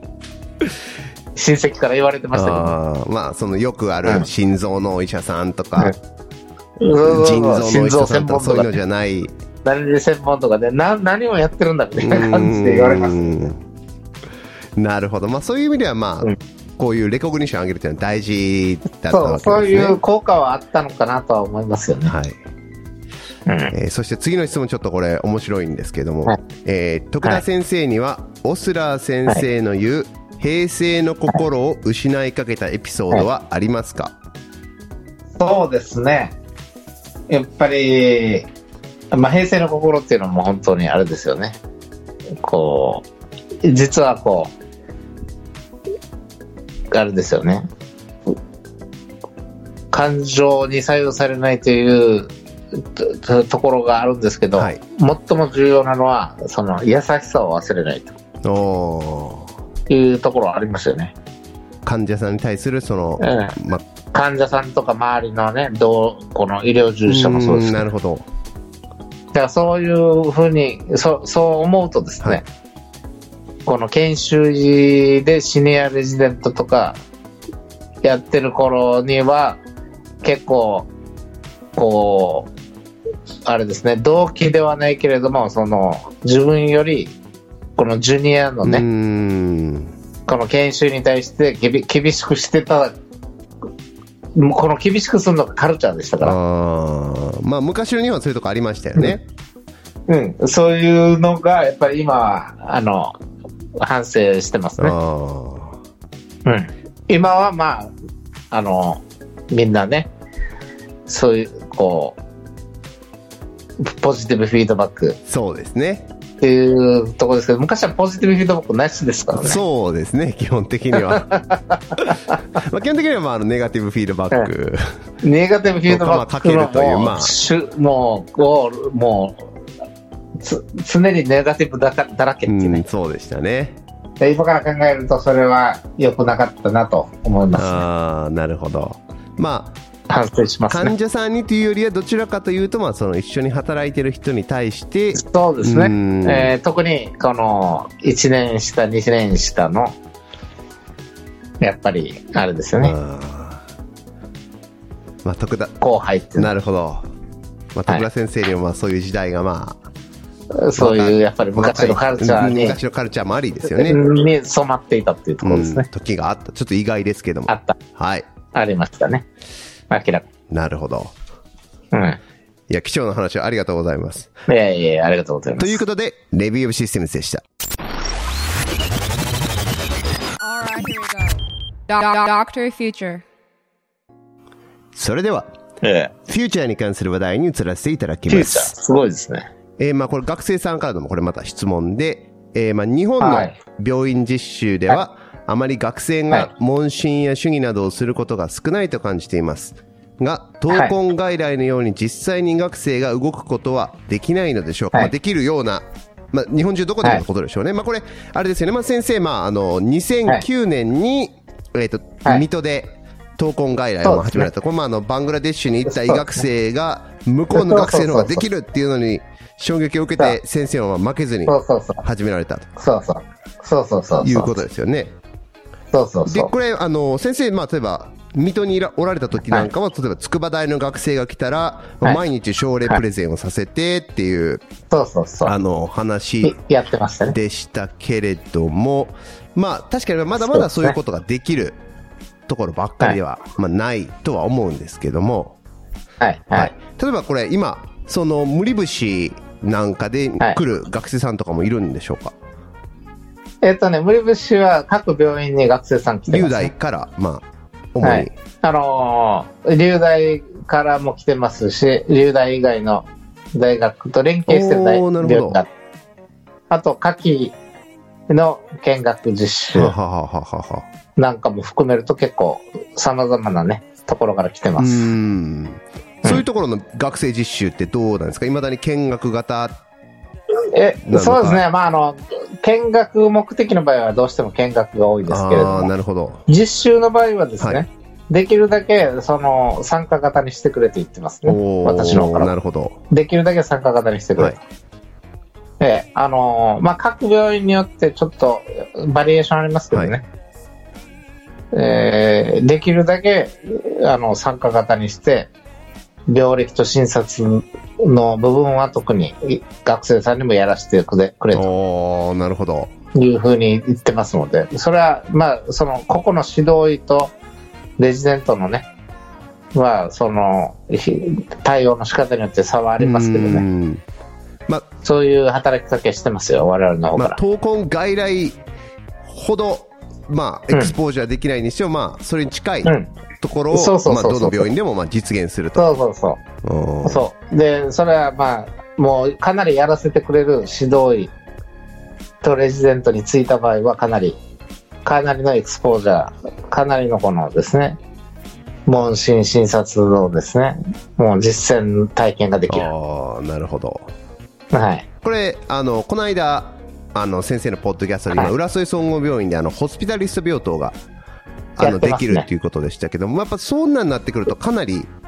あの、そう病棟実習ってなっても、変わってくるんじゃないそうでそうすそうか。そこに参加したで学生さんこの間いましたけど、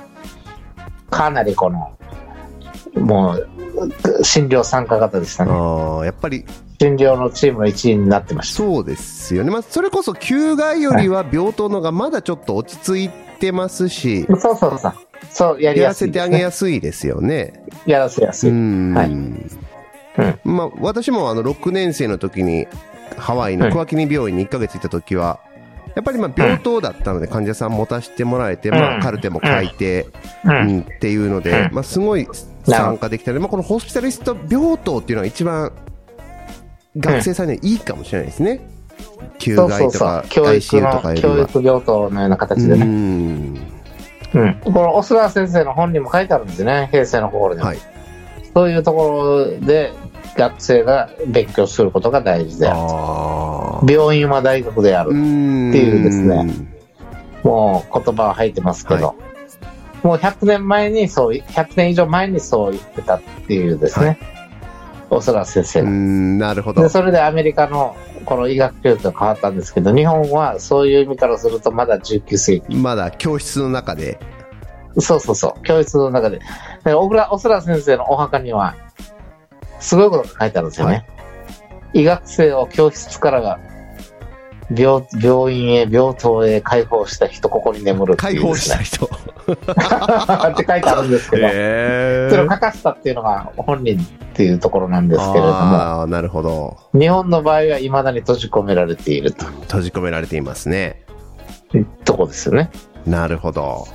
うんじゃあまあ、そういうホスピタリスト病棟がまあ、今後増えていくといいですよね。はい。そうですね。ホスピタリストっていうのがですね、まあ、う今後うねりになればいいと思うんですけれどうも、んこホスピタリストに期待してるのはですね、はいい、ろいろあるんですが、まあ、一つは、クオリティ、セーフテうィん。ー、そして、バリューっていうのがありますけど、はいもう一つ、もう一つ大事なのはこのエデュケーションだと思うんですよね。ああ、なるほど。うん、やっぱりオルガンベースドではないそのあれですねもう患者さんのこのプロブレムをもう全人的にねうん。問題解決していくためのこの病棟、まあ、横糸ですよね。まあ、まさに。そうそうそうそこで勉強さ最初に勉強させるのがもうメディシンの勉強として一番いいのではないかうと、ん。でそれにアーリーエクスポージャーすることによって普段の座学もすすやっぱりモチベーションが高くなると思いますのうで、ん。まあ、そうですよね。うん、でそれを最後に実習をやるっていうよりは実習を最初からどんどん組み込んでいくっていうですねいや、それ本当、できたら最高ですよね。まであ、すよ極論ねもう、1年生の時点、うんまあ、1年生が3年生そうかそう分かんないですけども、うん、うんみたいにできたらいいですよね。うん、そういうカリキュラムをですね積極的に組んでほしいですねまあいくつかの大学はそういうのを導入してるっていうことですのでねあ今後ー広い広がってほしいですよねそうですよね。はいまあ、ちょっと今後に期待ということですね。まあ、少しずつ変わっていくということですねえ。え少しずつね、やっぱり前進してますよ。ああ、なるほど。我々うん我々がやってるこの水戸でやってた頃も医学教育課長も来られてですね、はい文科省、はい。もう一緒にこれあの我々に参加してましたからねへーもう医学教育課長、おーうん、でそれでそう診療参加型っていうことにもう打ち出してますからおー注目されたんですね。注目されて、うん、あのしてくれてね本当にありがたいですよ、おーうん、まあ、ちなみにちょっとこういう質問があと、これなんかももしかしたら追い風かもしれないんですけども、まあ、こはのい総合内科や総合診療は、はい新専門医制度でどうなっていくのですか、はいい、まあいう質問が、をもらってたんですけど、まあ、これちょうどあのー、先、3日前ですかね、えー8月そうそうそ9日に、えー病院、ん病院そ、ん病院総合診療専門医そうそうそうっていうのが、まあ、できると、作ろうというこそとういでうすね。コンソーシアムっていうのがね、はい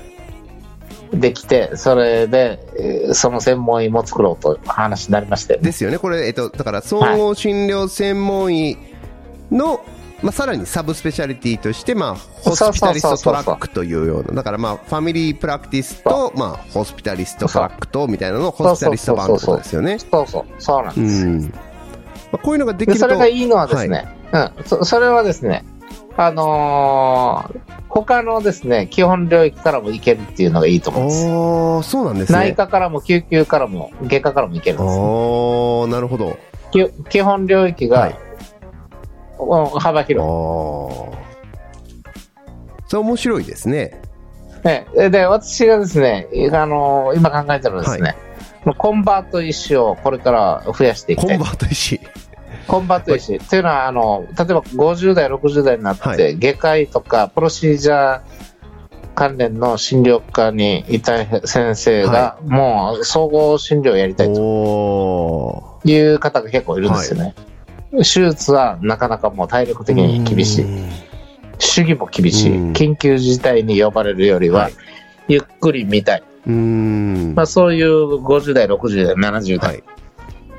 かといって開業というよりは病院で仲間と一緒にやりたい、うんうんうんそういう人は絶対いますよね。そうするとやっぱりホスピタリストっていうのは魅力的なねあで彼らからするとですね今更内科医とは言えないあ。はい。内科の学会にも入ったこともないし、はいもう何十年も自分の外科をやってうきた、ん。だけどその病棟管理は外科としてやってうんた、うんうんうんうん。術前術後も見てたはいと、。外科医として、でそういう人たちのなんかこう受け入れ先っていうのが今はなかったんですけどホスピタリスストはありだと思うんですよそうでしょうね。えまああの、アメリカでも集中治療専門医なんかは、まあ内科からも行ければ、麻酔からも行ければ、外科からも行けるっていうので、割と受け皿として、うん私一時期ですよね MICU 回っハワイ大学で MICU 回ってたんですけど、あそうですあかの指導医はあそうです外科出身のクリティカルケア医だったっていうこともあったのであでそうもで知すか識すごかったですねそうですよねやっぱりあの外科の先生方のねやっぱりこのあれですよその治療能力っていうんでうすか、んやっぱりいざとなったらこう手術するっていうのもね技としてまだ残してるっていうところがありますからー確かにいろいろなところで役に立つんですよ。そういう人がまたその仲間にいうる。んね、チームとしてみんながカバーやカバーし合うという意味からすると、はいホスピタリストにそういう人が何人かいてもいいのではないかと。あ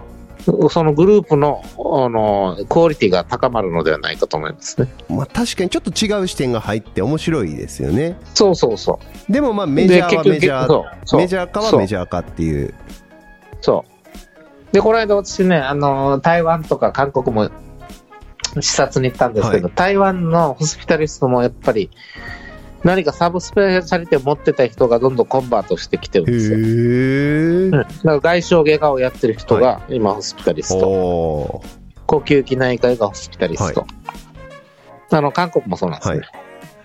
韓国も循環器内科やってたんだけどホスピタリななんでコンバートが増えたかというとですね、やっぱりあの高齢化があの日本と同じように進んでいて、うんやっぱり全身を見れる、うんあの、病院の医者が必要、うん病院でもそういう人が必要。そして、まあ、ケア移行ということで、トランジショナルケアに対応できる。はいそして、あのー政府がですね、サポートして、はいそれを導入すると、インセンティブつけてるんですね。ああなるほど診療報酬的なものをつけてるんですよ。まあ、あの誘導してるわけですねはい。向こうはやってますよ。あの、あの韓国も台湾もやってるんですあよー。なるほど日本はまだそこまでやってないんですけうーど、んええなるほど、やってくれたらありがたいなと思います ね。ええへええ例えばほら、感染管理加算とかあるじゃないですか。はいはいはいはいいや総合診療加算みたいなのつけるべき、つけた方がいいと思いやでも確かにまあそれがあるってことですよね他の国では、う。うんそう。やってるんですよ。で、それで効果をあの出してるなんるですほよど。あの、実際ね、あの、そのスタディをたくさん今やられていて、へえあの、入院期間の短縮とか、はあの、死亡率の低下とかですね。おーすごいですねあの、クオリティですね。あと、コストが下がる。バリューが上がうる。んっていうですね、いろいろなあのポジティブな面がね、どんどん出てるんですよ。サティスファクションもいい。ねへ患者さんかえじゃあもうハイバリューですねかなりえだから今、あの、この浦添の病棟では、ビフォーアンドアフタースタディもやってるんですよ。おお彼らにやらせてるんですよ。へええでで導入前後のデータ全部取ってますから、今リアルタえイム。面白いですねあの、プロスペクティブスタディとして取ってますかああら。ええ。ええ。じゃあまあちょっとそのスタディが出るのはかなり楽しみですねうそうなんですよ。あーええ。受け皿としてうーんね、来るものは拒まずと、はいね、外科の先生もどうぞっていうですね。ああなるほどでまあそういう門戸の開き方なんですね、この新しい新ええ専だか門ら医専門医っていうのは実はですね、今若い人だけをターゲットにしてますけど、私が思うには、はいこれからほら人生100そ年うです時代、よね医者もですね、65歳引退っていう時代はではないと思うんですよ。みんな70代、80代までやりたいと思ってると思うんですそうですよねやりたいですよねね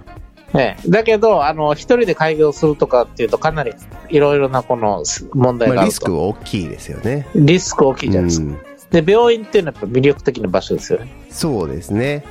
仲間と分業できるし、オンオフも作れる。はいで、そういう、あの、自分のやりたいことに、を追求できうると。んで、ホスピタリストっていうのは、あの、この、さっき言った、クオリティ、セーフティ、バリュー、エデュケーションっていうのがあるんですけど、もう一つ、あの、マネージメントっていうのがあるので、あむしろ、あの、病院のマネージメントを将来やりたい人は、最初にまずホスピタリストになっあて、うんそこからホスピタリストをやりながらマネージメントを勉強してな、るほど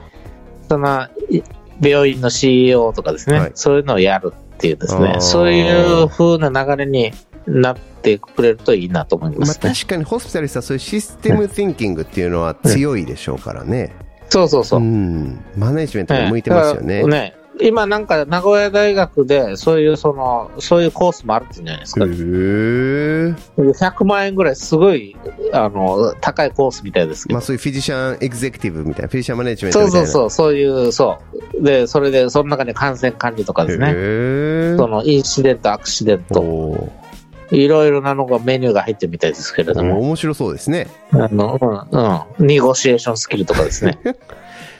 あの、いろいろなのがあるんですけれども、はいそう、そういう、あの、トレーニングみんな、あの、受けないで委員長になってるじゃないまあ、今まではそうでしたよね、日本は。ですか。うん。うん。で、アメリカとか言うと、ほら、先生、よくご存知だと思いますけど、あの、フィジシャンエグゼクティブっていう学会もあって、ACPE とかね、そうですね。アメリカンカレッジオブフィジシャンエグゼクティブとかね、そういうところがあって、ちゃんと認定も出してるじゃないですかなんか出してますね。 CPE とかね、CP フィセンサーティフィケート部分フィジシャンエグゼクティブとかういんやあるじゃないですか、でそそういうあの学会のそのコンテンツスキルあれを見るとですね、すごいコンピテンシー見るとすごいですよねあーもうきちんとしたそういうもうマネジメントのスキルを勉強する人がやっぱり医者にあの CEO になるっていうですねまあ、まあ、まあ、医師とはちょっと、臨床医としてはまた別の軸のスキルそうそうそうですし、そうですまあ、かといってアメリカみたいにノン MD が CEO になってしまうとちょっと病院違う方向に行ってしまったり、まあその現場のそ人うなんのです本当のところが分からなかったりしますけえどえやっぱそのフィジシャンエグゼクティブって両方持ってるやっっぱりてフィフィジシャンでねでそういうフィジシャンベースでホスピタリストという、その、うんクリニカルな役割から入るっていうのがですね、スムースな入り方じゃないかなと思いますけど。まあ、ある意味、究極のジェネラリストかもしれないですね、病院全体見て。そう。だから J コーでそういうふうに、もうそういうあの枠組みを作ってあるんですおーよ。そうなんですか。あの J コー記者会見もしましたへけど、ー。あの、まあ、あの、理事長のね、はい尾身先生と一緒に作りましたけど、おーそういうコンバート石も入れるようなそのパスウェイも作っていて、はいで将来的にはその人たちがこのマネージャーのですねあの候補うーん。病院マネージャー候補うん、なるほど。という位置づけですよね。ああ、そういうことか。ええええじゃあまあ、かなり、あの、総合診療の、まあ、キャリアパスというか、まあ、キャリアの選択肢はかなり多いし、まあ、長く続けられるし、まあ、そうこれから、まあ、期待大とそいうことですね。う、はい、ライフシフトの時代に適もうあれですよ望まれる病院の医師集団が出てきたっていうですね、リンダ・グラットンのライフシフトの時代に。そうだから65歳からもうなれる診療科だと思うん でなするほよ。ど。ねはい。ありがとうございます。えええではですねここでまた話題を少し変えさせていただきたいと思いますあの徳田先生、えーはいちょっと最近の出された本はのいちょっとご紹介をさせていただきたいんですけど、あありがとうございますずは、えーはいはい2019年6月1日発売はい。僕たちがはい医者になる前に、はい。ははいい。これ解消林からあの出てて、はいこれはあの先生のポッドキャストのそうなんです重よ要なところをまとめたそう本なですよんでねすよ。そうなんですよ。まあ、そういう意味では面白いですよこれ。実は、まあ、なあのーいろいろなトークの中に本音とかはでい、うん重要なこの部分っていうのがありますかうら、ーんそそれを書き出す、書き、書き出すことによってですね、うんそそのメッセージをですね、広くシェアしたいとああ、なるほど。いう意思ですから、はい。特に学生さんと研修医の方に読んでほしいなっていうところがあるんですよね。ああ、なるほど、なるほど、なるほど、なるほど。あるいはね、高校生にも読んでほしいあなー医学部を目指あすあ、なるほど。予備校生でもですね。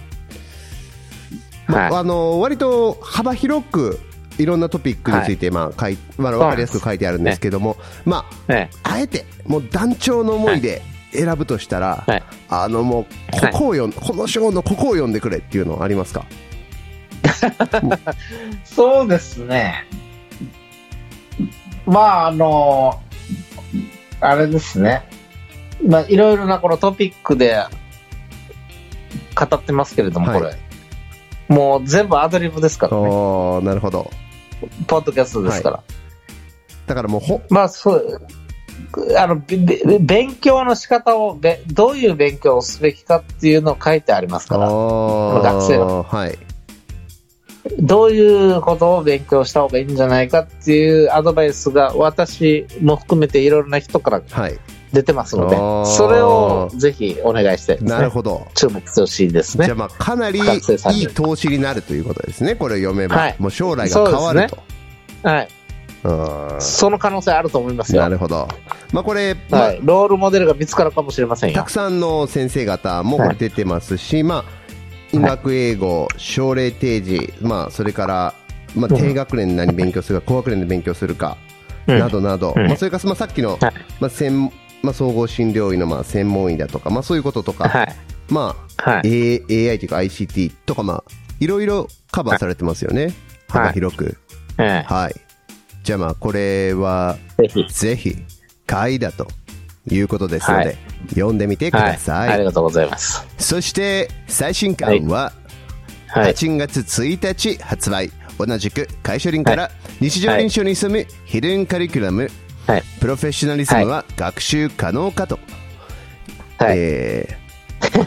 こちら、おめでとうございます。えーこちらありがとうはございま、ジェネラリスト教育コンソーシアムシリーズ12ということですよね。そうですね年2回ですね、はいやっているこのコンソーシアムのこの勉強会ですけど、はい。まあ、その内容を本にしてプラスこのもう、えーいろんな人たちにさまざまなテーマで書いてもらってですねおーそれを集合体としてですね個の特集をこ特集テーマに対してその本を出すはという趣旨でもうシリーズ化されてますけどこれ私あのアマゾンで注文したもののまだ来ないん来てないのでちょっとあ読めてすいまなせいんんですけども結構売れてるからかもしれませんあよーはいあの面白いですよこれおーこれはあれですかこれはなかなか今まで活字にされてなかったことが書かれてますからまあ、あのリスナーの方、このヒデンカリキュラムっていうのをご存じない方いらっしゃるかもしれないんですけど、ええええあのあれですよね、その明示されたカリキュラムじゃなくて、そのあう暗んそう黙そうそう的にまあ医学生なりそうそうそう研修医が、まあ、環境とかそ上うそう野そう先生から学んでいく、そうそう何そをうそう学んでいるのかっていうのは、このヒデンカリキュラムということですよね。そうそうこそれうはあの、何でしたっけ、あの平成の心が乱れる時っていう本に、確あかあヒりまデンすよねカリキュラムの医師話の感が。情そうあれもこのヒドゥンカリキュラムについて取り上げていましたけれど、さらにこれは日本の現状ではどうなってるのかおーなるほど。あの本はあの役の本でしたけれども、はそしてあの最近出たあのウェンディ・レビンソン先生はのいプロフェッショナリズムの、おー役本もですね、はいえー、解消林社さんから同じように出てますけれども、おーそれも訳本ですから、、はいずこのすこの2つの訳本を踏まえて我々日本では一体どう何が問題なんだっていうのをもうこの正直に書き出したのがこの本なんですよ。おーヒルンカリキュラム。基準カリキュラムまた日本ではこうなってる日本とアメリカではちょっと違うでしょうね、やっぱり。違う。はい。で、何が求められてるかによってということも違うじゃないですか。はい。そこもですね、書いてありますから。ああ、なるほど。で、しかも面白いですね、著者が揃ってますから。梶先生、梶ゆき先生。梶くんはすごいおすすめの著者ですね、あー分かってる。彼がうんすいろいろな思いで書いた、この総論とかですね、はいの部分もそうですけども、格論についてはいろいろな、あの、論客、論客、論客というかですね、岩田健太郎とかですおーなるほね、どいろんな人たちが登場して、わあすごいこと書いてありますから面、白そう、おすすめですよね。もう日本の現状がどうなってるのかと。まあ、その中にポジティブなね、この、こう、学習内容もありますけど、そうでないものが結構ありますから、そうですそ,、ねこにフォーカス当ててますからね。ああ、なるほど。うん。かなりですから、これはですね、パンドラの箱にも近い内容かもしれませんうーね。ん。うん今までそこはあんまりこうね、手をつけてなかったですから。でもまあ、これだけインターネットで情報が簡単に患者さんも手に入り、AI も出てきてなって、まあ、この情報の非対称性が崩れていく、もしくは逆転する可能性のある、うんまあ、じうんだから患者さんの方が、い、一は旦いつの疾患に関しては、医者よりも知ってるかもしれないっていうような時代におそういでて、すね。まあ、今までとはちょっとモデルが違うし、知識を持ってって、こう、ちょっと、うん。ドデーンとしてるというようなモデルはもう通用しないわけで、そうですよねじゃあ。まあどう変わっていくべきかですよね。そうですね。もうその時代に合わせたそのプロフェッショナリズムねう、んエシックス。で、医師はどういうふうにね、この AI 時代、ロボティクス時代に、こう行動していくべきかと。なるほど。で、しかもそのプロフェッショナリズムが、あの、学習可能かっていうふうに書いてありますから。はいまあ、これはもう、も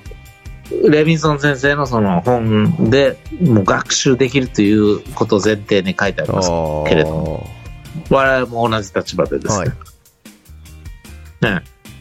あの、成長できるというのがですね、やっぱ人間ですから、なるほど。それが期待、それを期待してで出す本なんですよね。へえーじゃあちょっと私はこれ届くのがすごい楽しみですはいありがね。とうまあござそういいますったまえよあろしく。いろんな考えとか思いの詰まった一冊に仕上がっているとはいいうことですね。ええそうですね。じゃあまあこちらの方もまあぜひリスナーの皆さん、あのちょっと中、うちょっと本屋さんとかの方があるかもしれないですね。あまあアマゾンだと今ちょっとかかそうでるすねみたいなので、うん、アマゾンだとちょっとやっぱり在庫がね、うん、あれですよ。ですけども、ぜひ、えー入手して、あの、読んでください。ええお願いしたいと思いはまい、おす。願いします。はい。えーそして、徳田先生の今後のイベントなんですけどもまずは直近では10月19日土曜日10月19日土曜日です利根中央病院、こはれい群馬県ですね、群馬県でですね。えーまあ、闘魂外来をされると闘魂外来ですねいうことですね、えこれはあれですか、あのいつもの通り9人そうです応ね募。は、募集9は人、まあ、プラスアルファぐらいは参の方々が参加できると思いますかあら、ーなるほど病院のホームページからですね、はいレジストレーションできると思いますので、お願いしたいあと思いまーぜひ、あの、はい近隣の方、ぜひ、あの、応す。そ募うですねしてくださ特い。に、まあ、北関東ですそかうでねす。ね。はい10月19日土曜日、都内中央病院で闘魂外来です。そしてその翌日10月20日月曜日には、えー午後2時からですね、はい10月20日の月曜日午後2時から、慶応大学医学部四谷祭で、はい。これ先生何のイベントされるんですか、いや、これは私は講演、あ講演を。講演プラスケースカンファレンスになると思いますので、おーケースカンファレンスも入毎ると。年、はい、この祭りには私毎年参加させていただいて、はははははははは大体今までのパターンからすると、あの、研修医の皆さんと学生の皆さんの代表を相手に、はい私が症例を出しはて、ディスカッションしていくっていう、ドクター G ドク方ター G 式。方式。なるほど、楽しみですね。面白いと思い面ます白そうですね。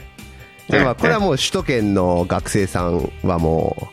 そうですね、う、ぜひ。ぜひ。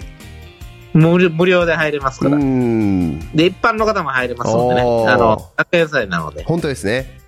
一般の方も参加するカンファレンスなんですよ。お、すごいですね。飛び入りで。これ面白い。面白いですね。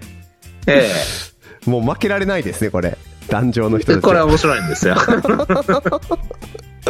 なるほど。こんそんなハラハラドキドキの四つ野菜、ぜひぜひ皆さん、あの、ご参加ください。ええぜ10月20日月曜日午後2時からです。ええ えーそして次が10月26日土曜日午後ですね、から、はい10月27日の日曜日にかけて福島アドバンストコース FACE、そうですね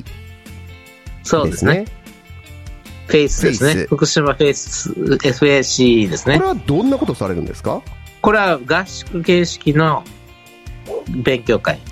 医学生研修医向け。おーでまたこれ徹夜でカンファレンス、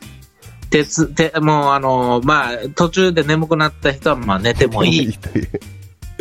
ですけれども、まあ、だいたい3時4時までやってます。これはまあケースで診断が主ですかそれとも割と治療もえ含っめと、て、診断、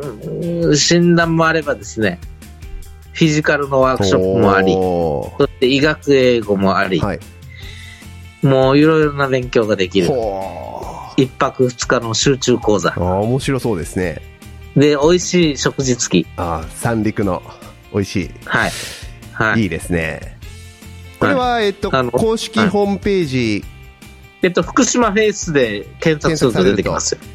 福島そうで FAC でで。すね、あの、Google でも一番ト毎ップ年やっにてま出てすかきらます。毎年ですね、3回ぐらいやってるんですよ、実は。おおあの、定期的に、はいで、私がいつも参加するのはこの11月なので、なるほど、なるほど、なるほど、なるほど。私が参加するその、えー、会、会はですね、この11月の会なんではいす。。まだは、それはホームページ上に出てないみたいですね。えーまだ出てませんね、はいすいません。ですので、あその、の、は秋、11月のやつは、い。でももう、あの、はい。あの、締め切られたり、あの、もう満員になる前に、もう毎日皆さんチェックして、ぜひそうですぜね、9月、10月ぐらいですよね。ひ出てくるアなナらウン、スが出るのなはるほど。出てくると。だからメーリングリストとかいろいろなので出てくると思います。なるほど、これも楽しみですね。10月26、27の土日です。そして、えーその翌月には、えー11月16日に、えーレジデントキャンプですか福井です福井ね、それは。それは福井大学で行われる研修医向けの勉強会こ。れキャンプっていうことは、これは、キャンプで、これも一泊二日ですね。おーなるほど。うん。で、まあ、これは福井大学の寺澤先生がメインにやられているイベントです。おで、ー私はお手伝いに行って、まあ、一日だけ私が登場する。おーなるほど。まあ、救急と、これはレクチャーですあねレ。クチャー。まあ、救急とか総合系の、まあ、研修医、初期研修医が現場で役に立つスキルをおー身につけるためのキャンプです。なるほど。はい。まあ、かなり即戦力じそう。ただこれはね、あの、福井って書いてあるぐらいなので、福井県内の研修医が優先なんでああなるほどす。すいませんけど。うん。だから、他の県の研修医が参加できるかどうかは、ちょっとこちょっとの、わからない空きがあればと空きがあいれうこばとっていにうな感りじでます。すねはいなるほどわかりましたはい。お願いしおます。願いしますそして最後に、えー、無理節沖縄まあ、本丸の無理節沖縄そうでですすねねの、えー学生見学もどしどしはい。受け付けてらっしゃると、そうですね。もうこれはもうやってます。あの、私の事務所に直接連絡しても OK ですし、各病院の研修担当事務に連絡しても OK ですから、あーなるほど電話番号もそれぞれね、メールアドレスも書いてありますし、で、まあ、公式ホームページからということですね、そうまあ、そうこれはもう1日からもう例えば1週間とかいてもねもうできますよ。もう、どんな、この、あれでも希望にもね、合わせることができますかああなるほど、ら。ね、まあ、かなりあの無理節沖縄の研修はしっかり、ねあの先生ももう赴任されてこの2年半でまずは初期研修から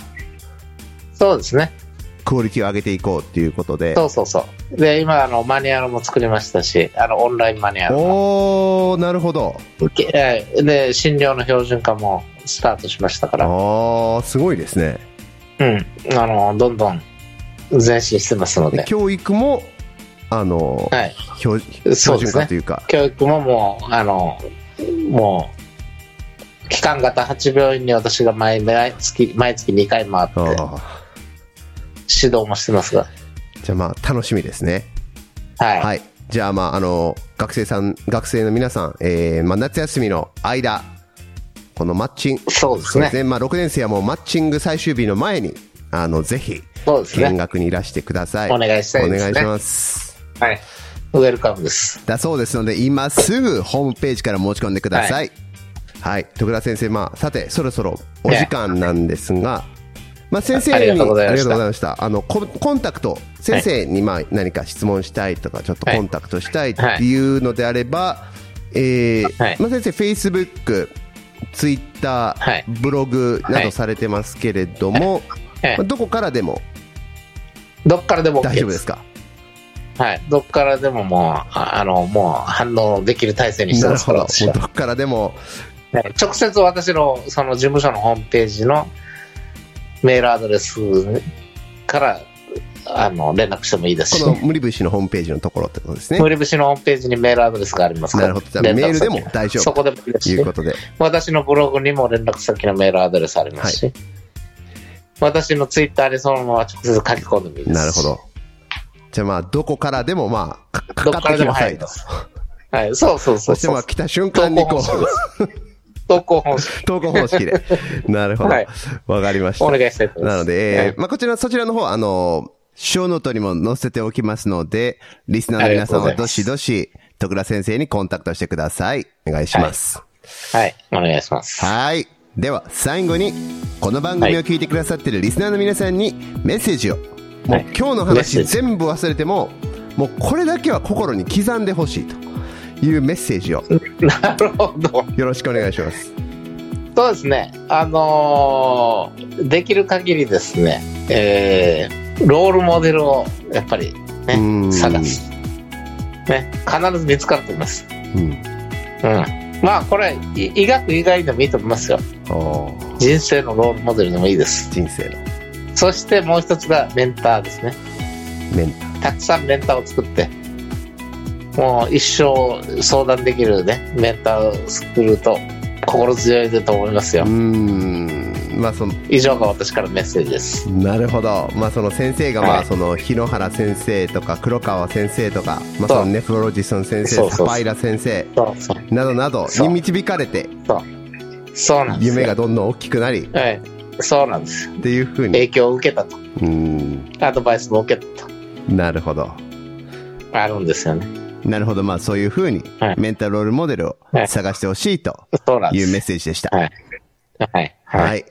それではそろそろお時間となってしまいました、はい今日のお客様は無理虫沖縄臨床研修センターから徳田康晴先生でしたどうもありがとうございましたありがとうございました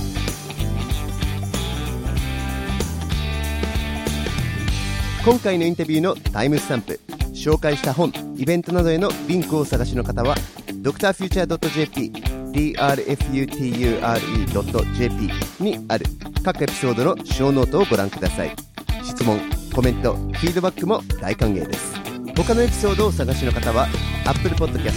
Google Podcast Stitcher Spotify YouTube などからぜひ Dr.Future 未来の医師の作り方の番組登録をお願いします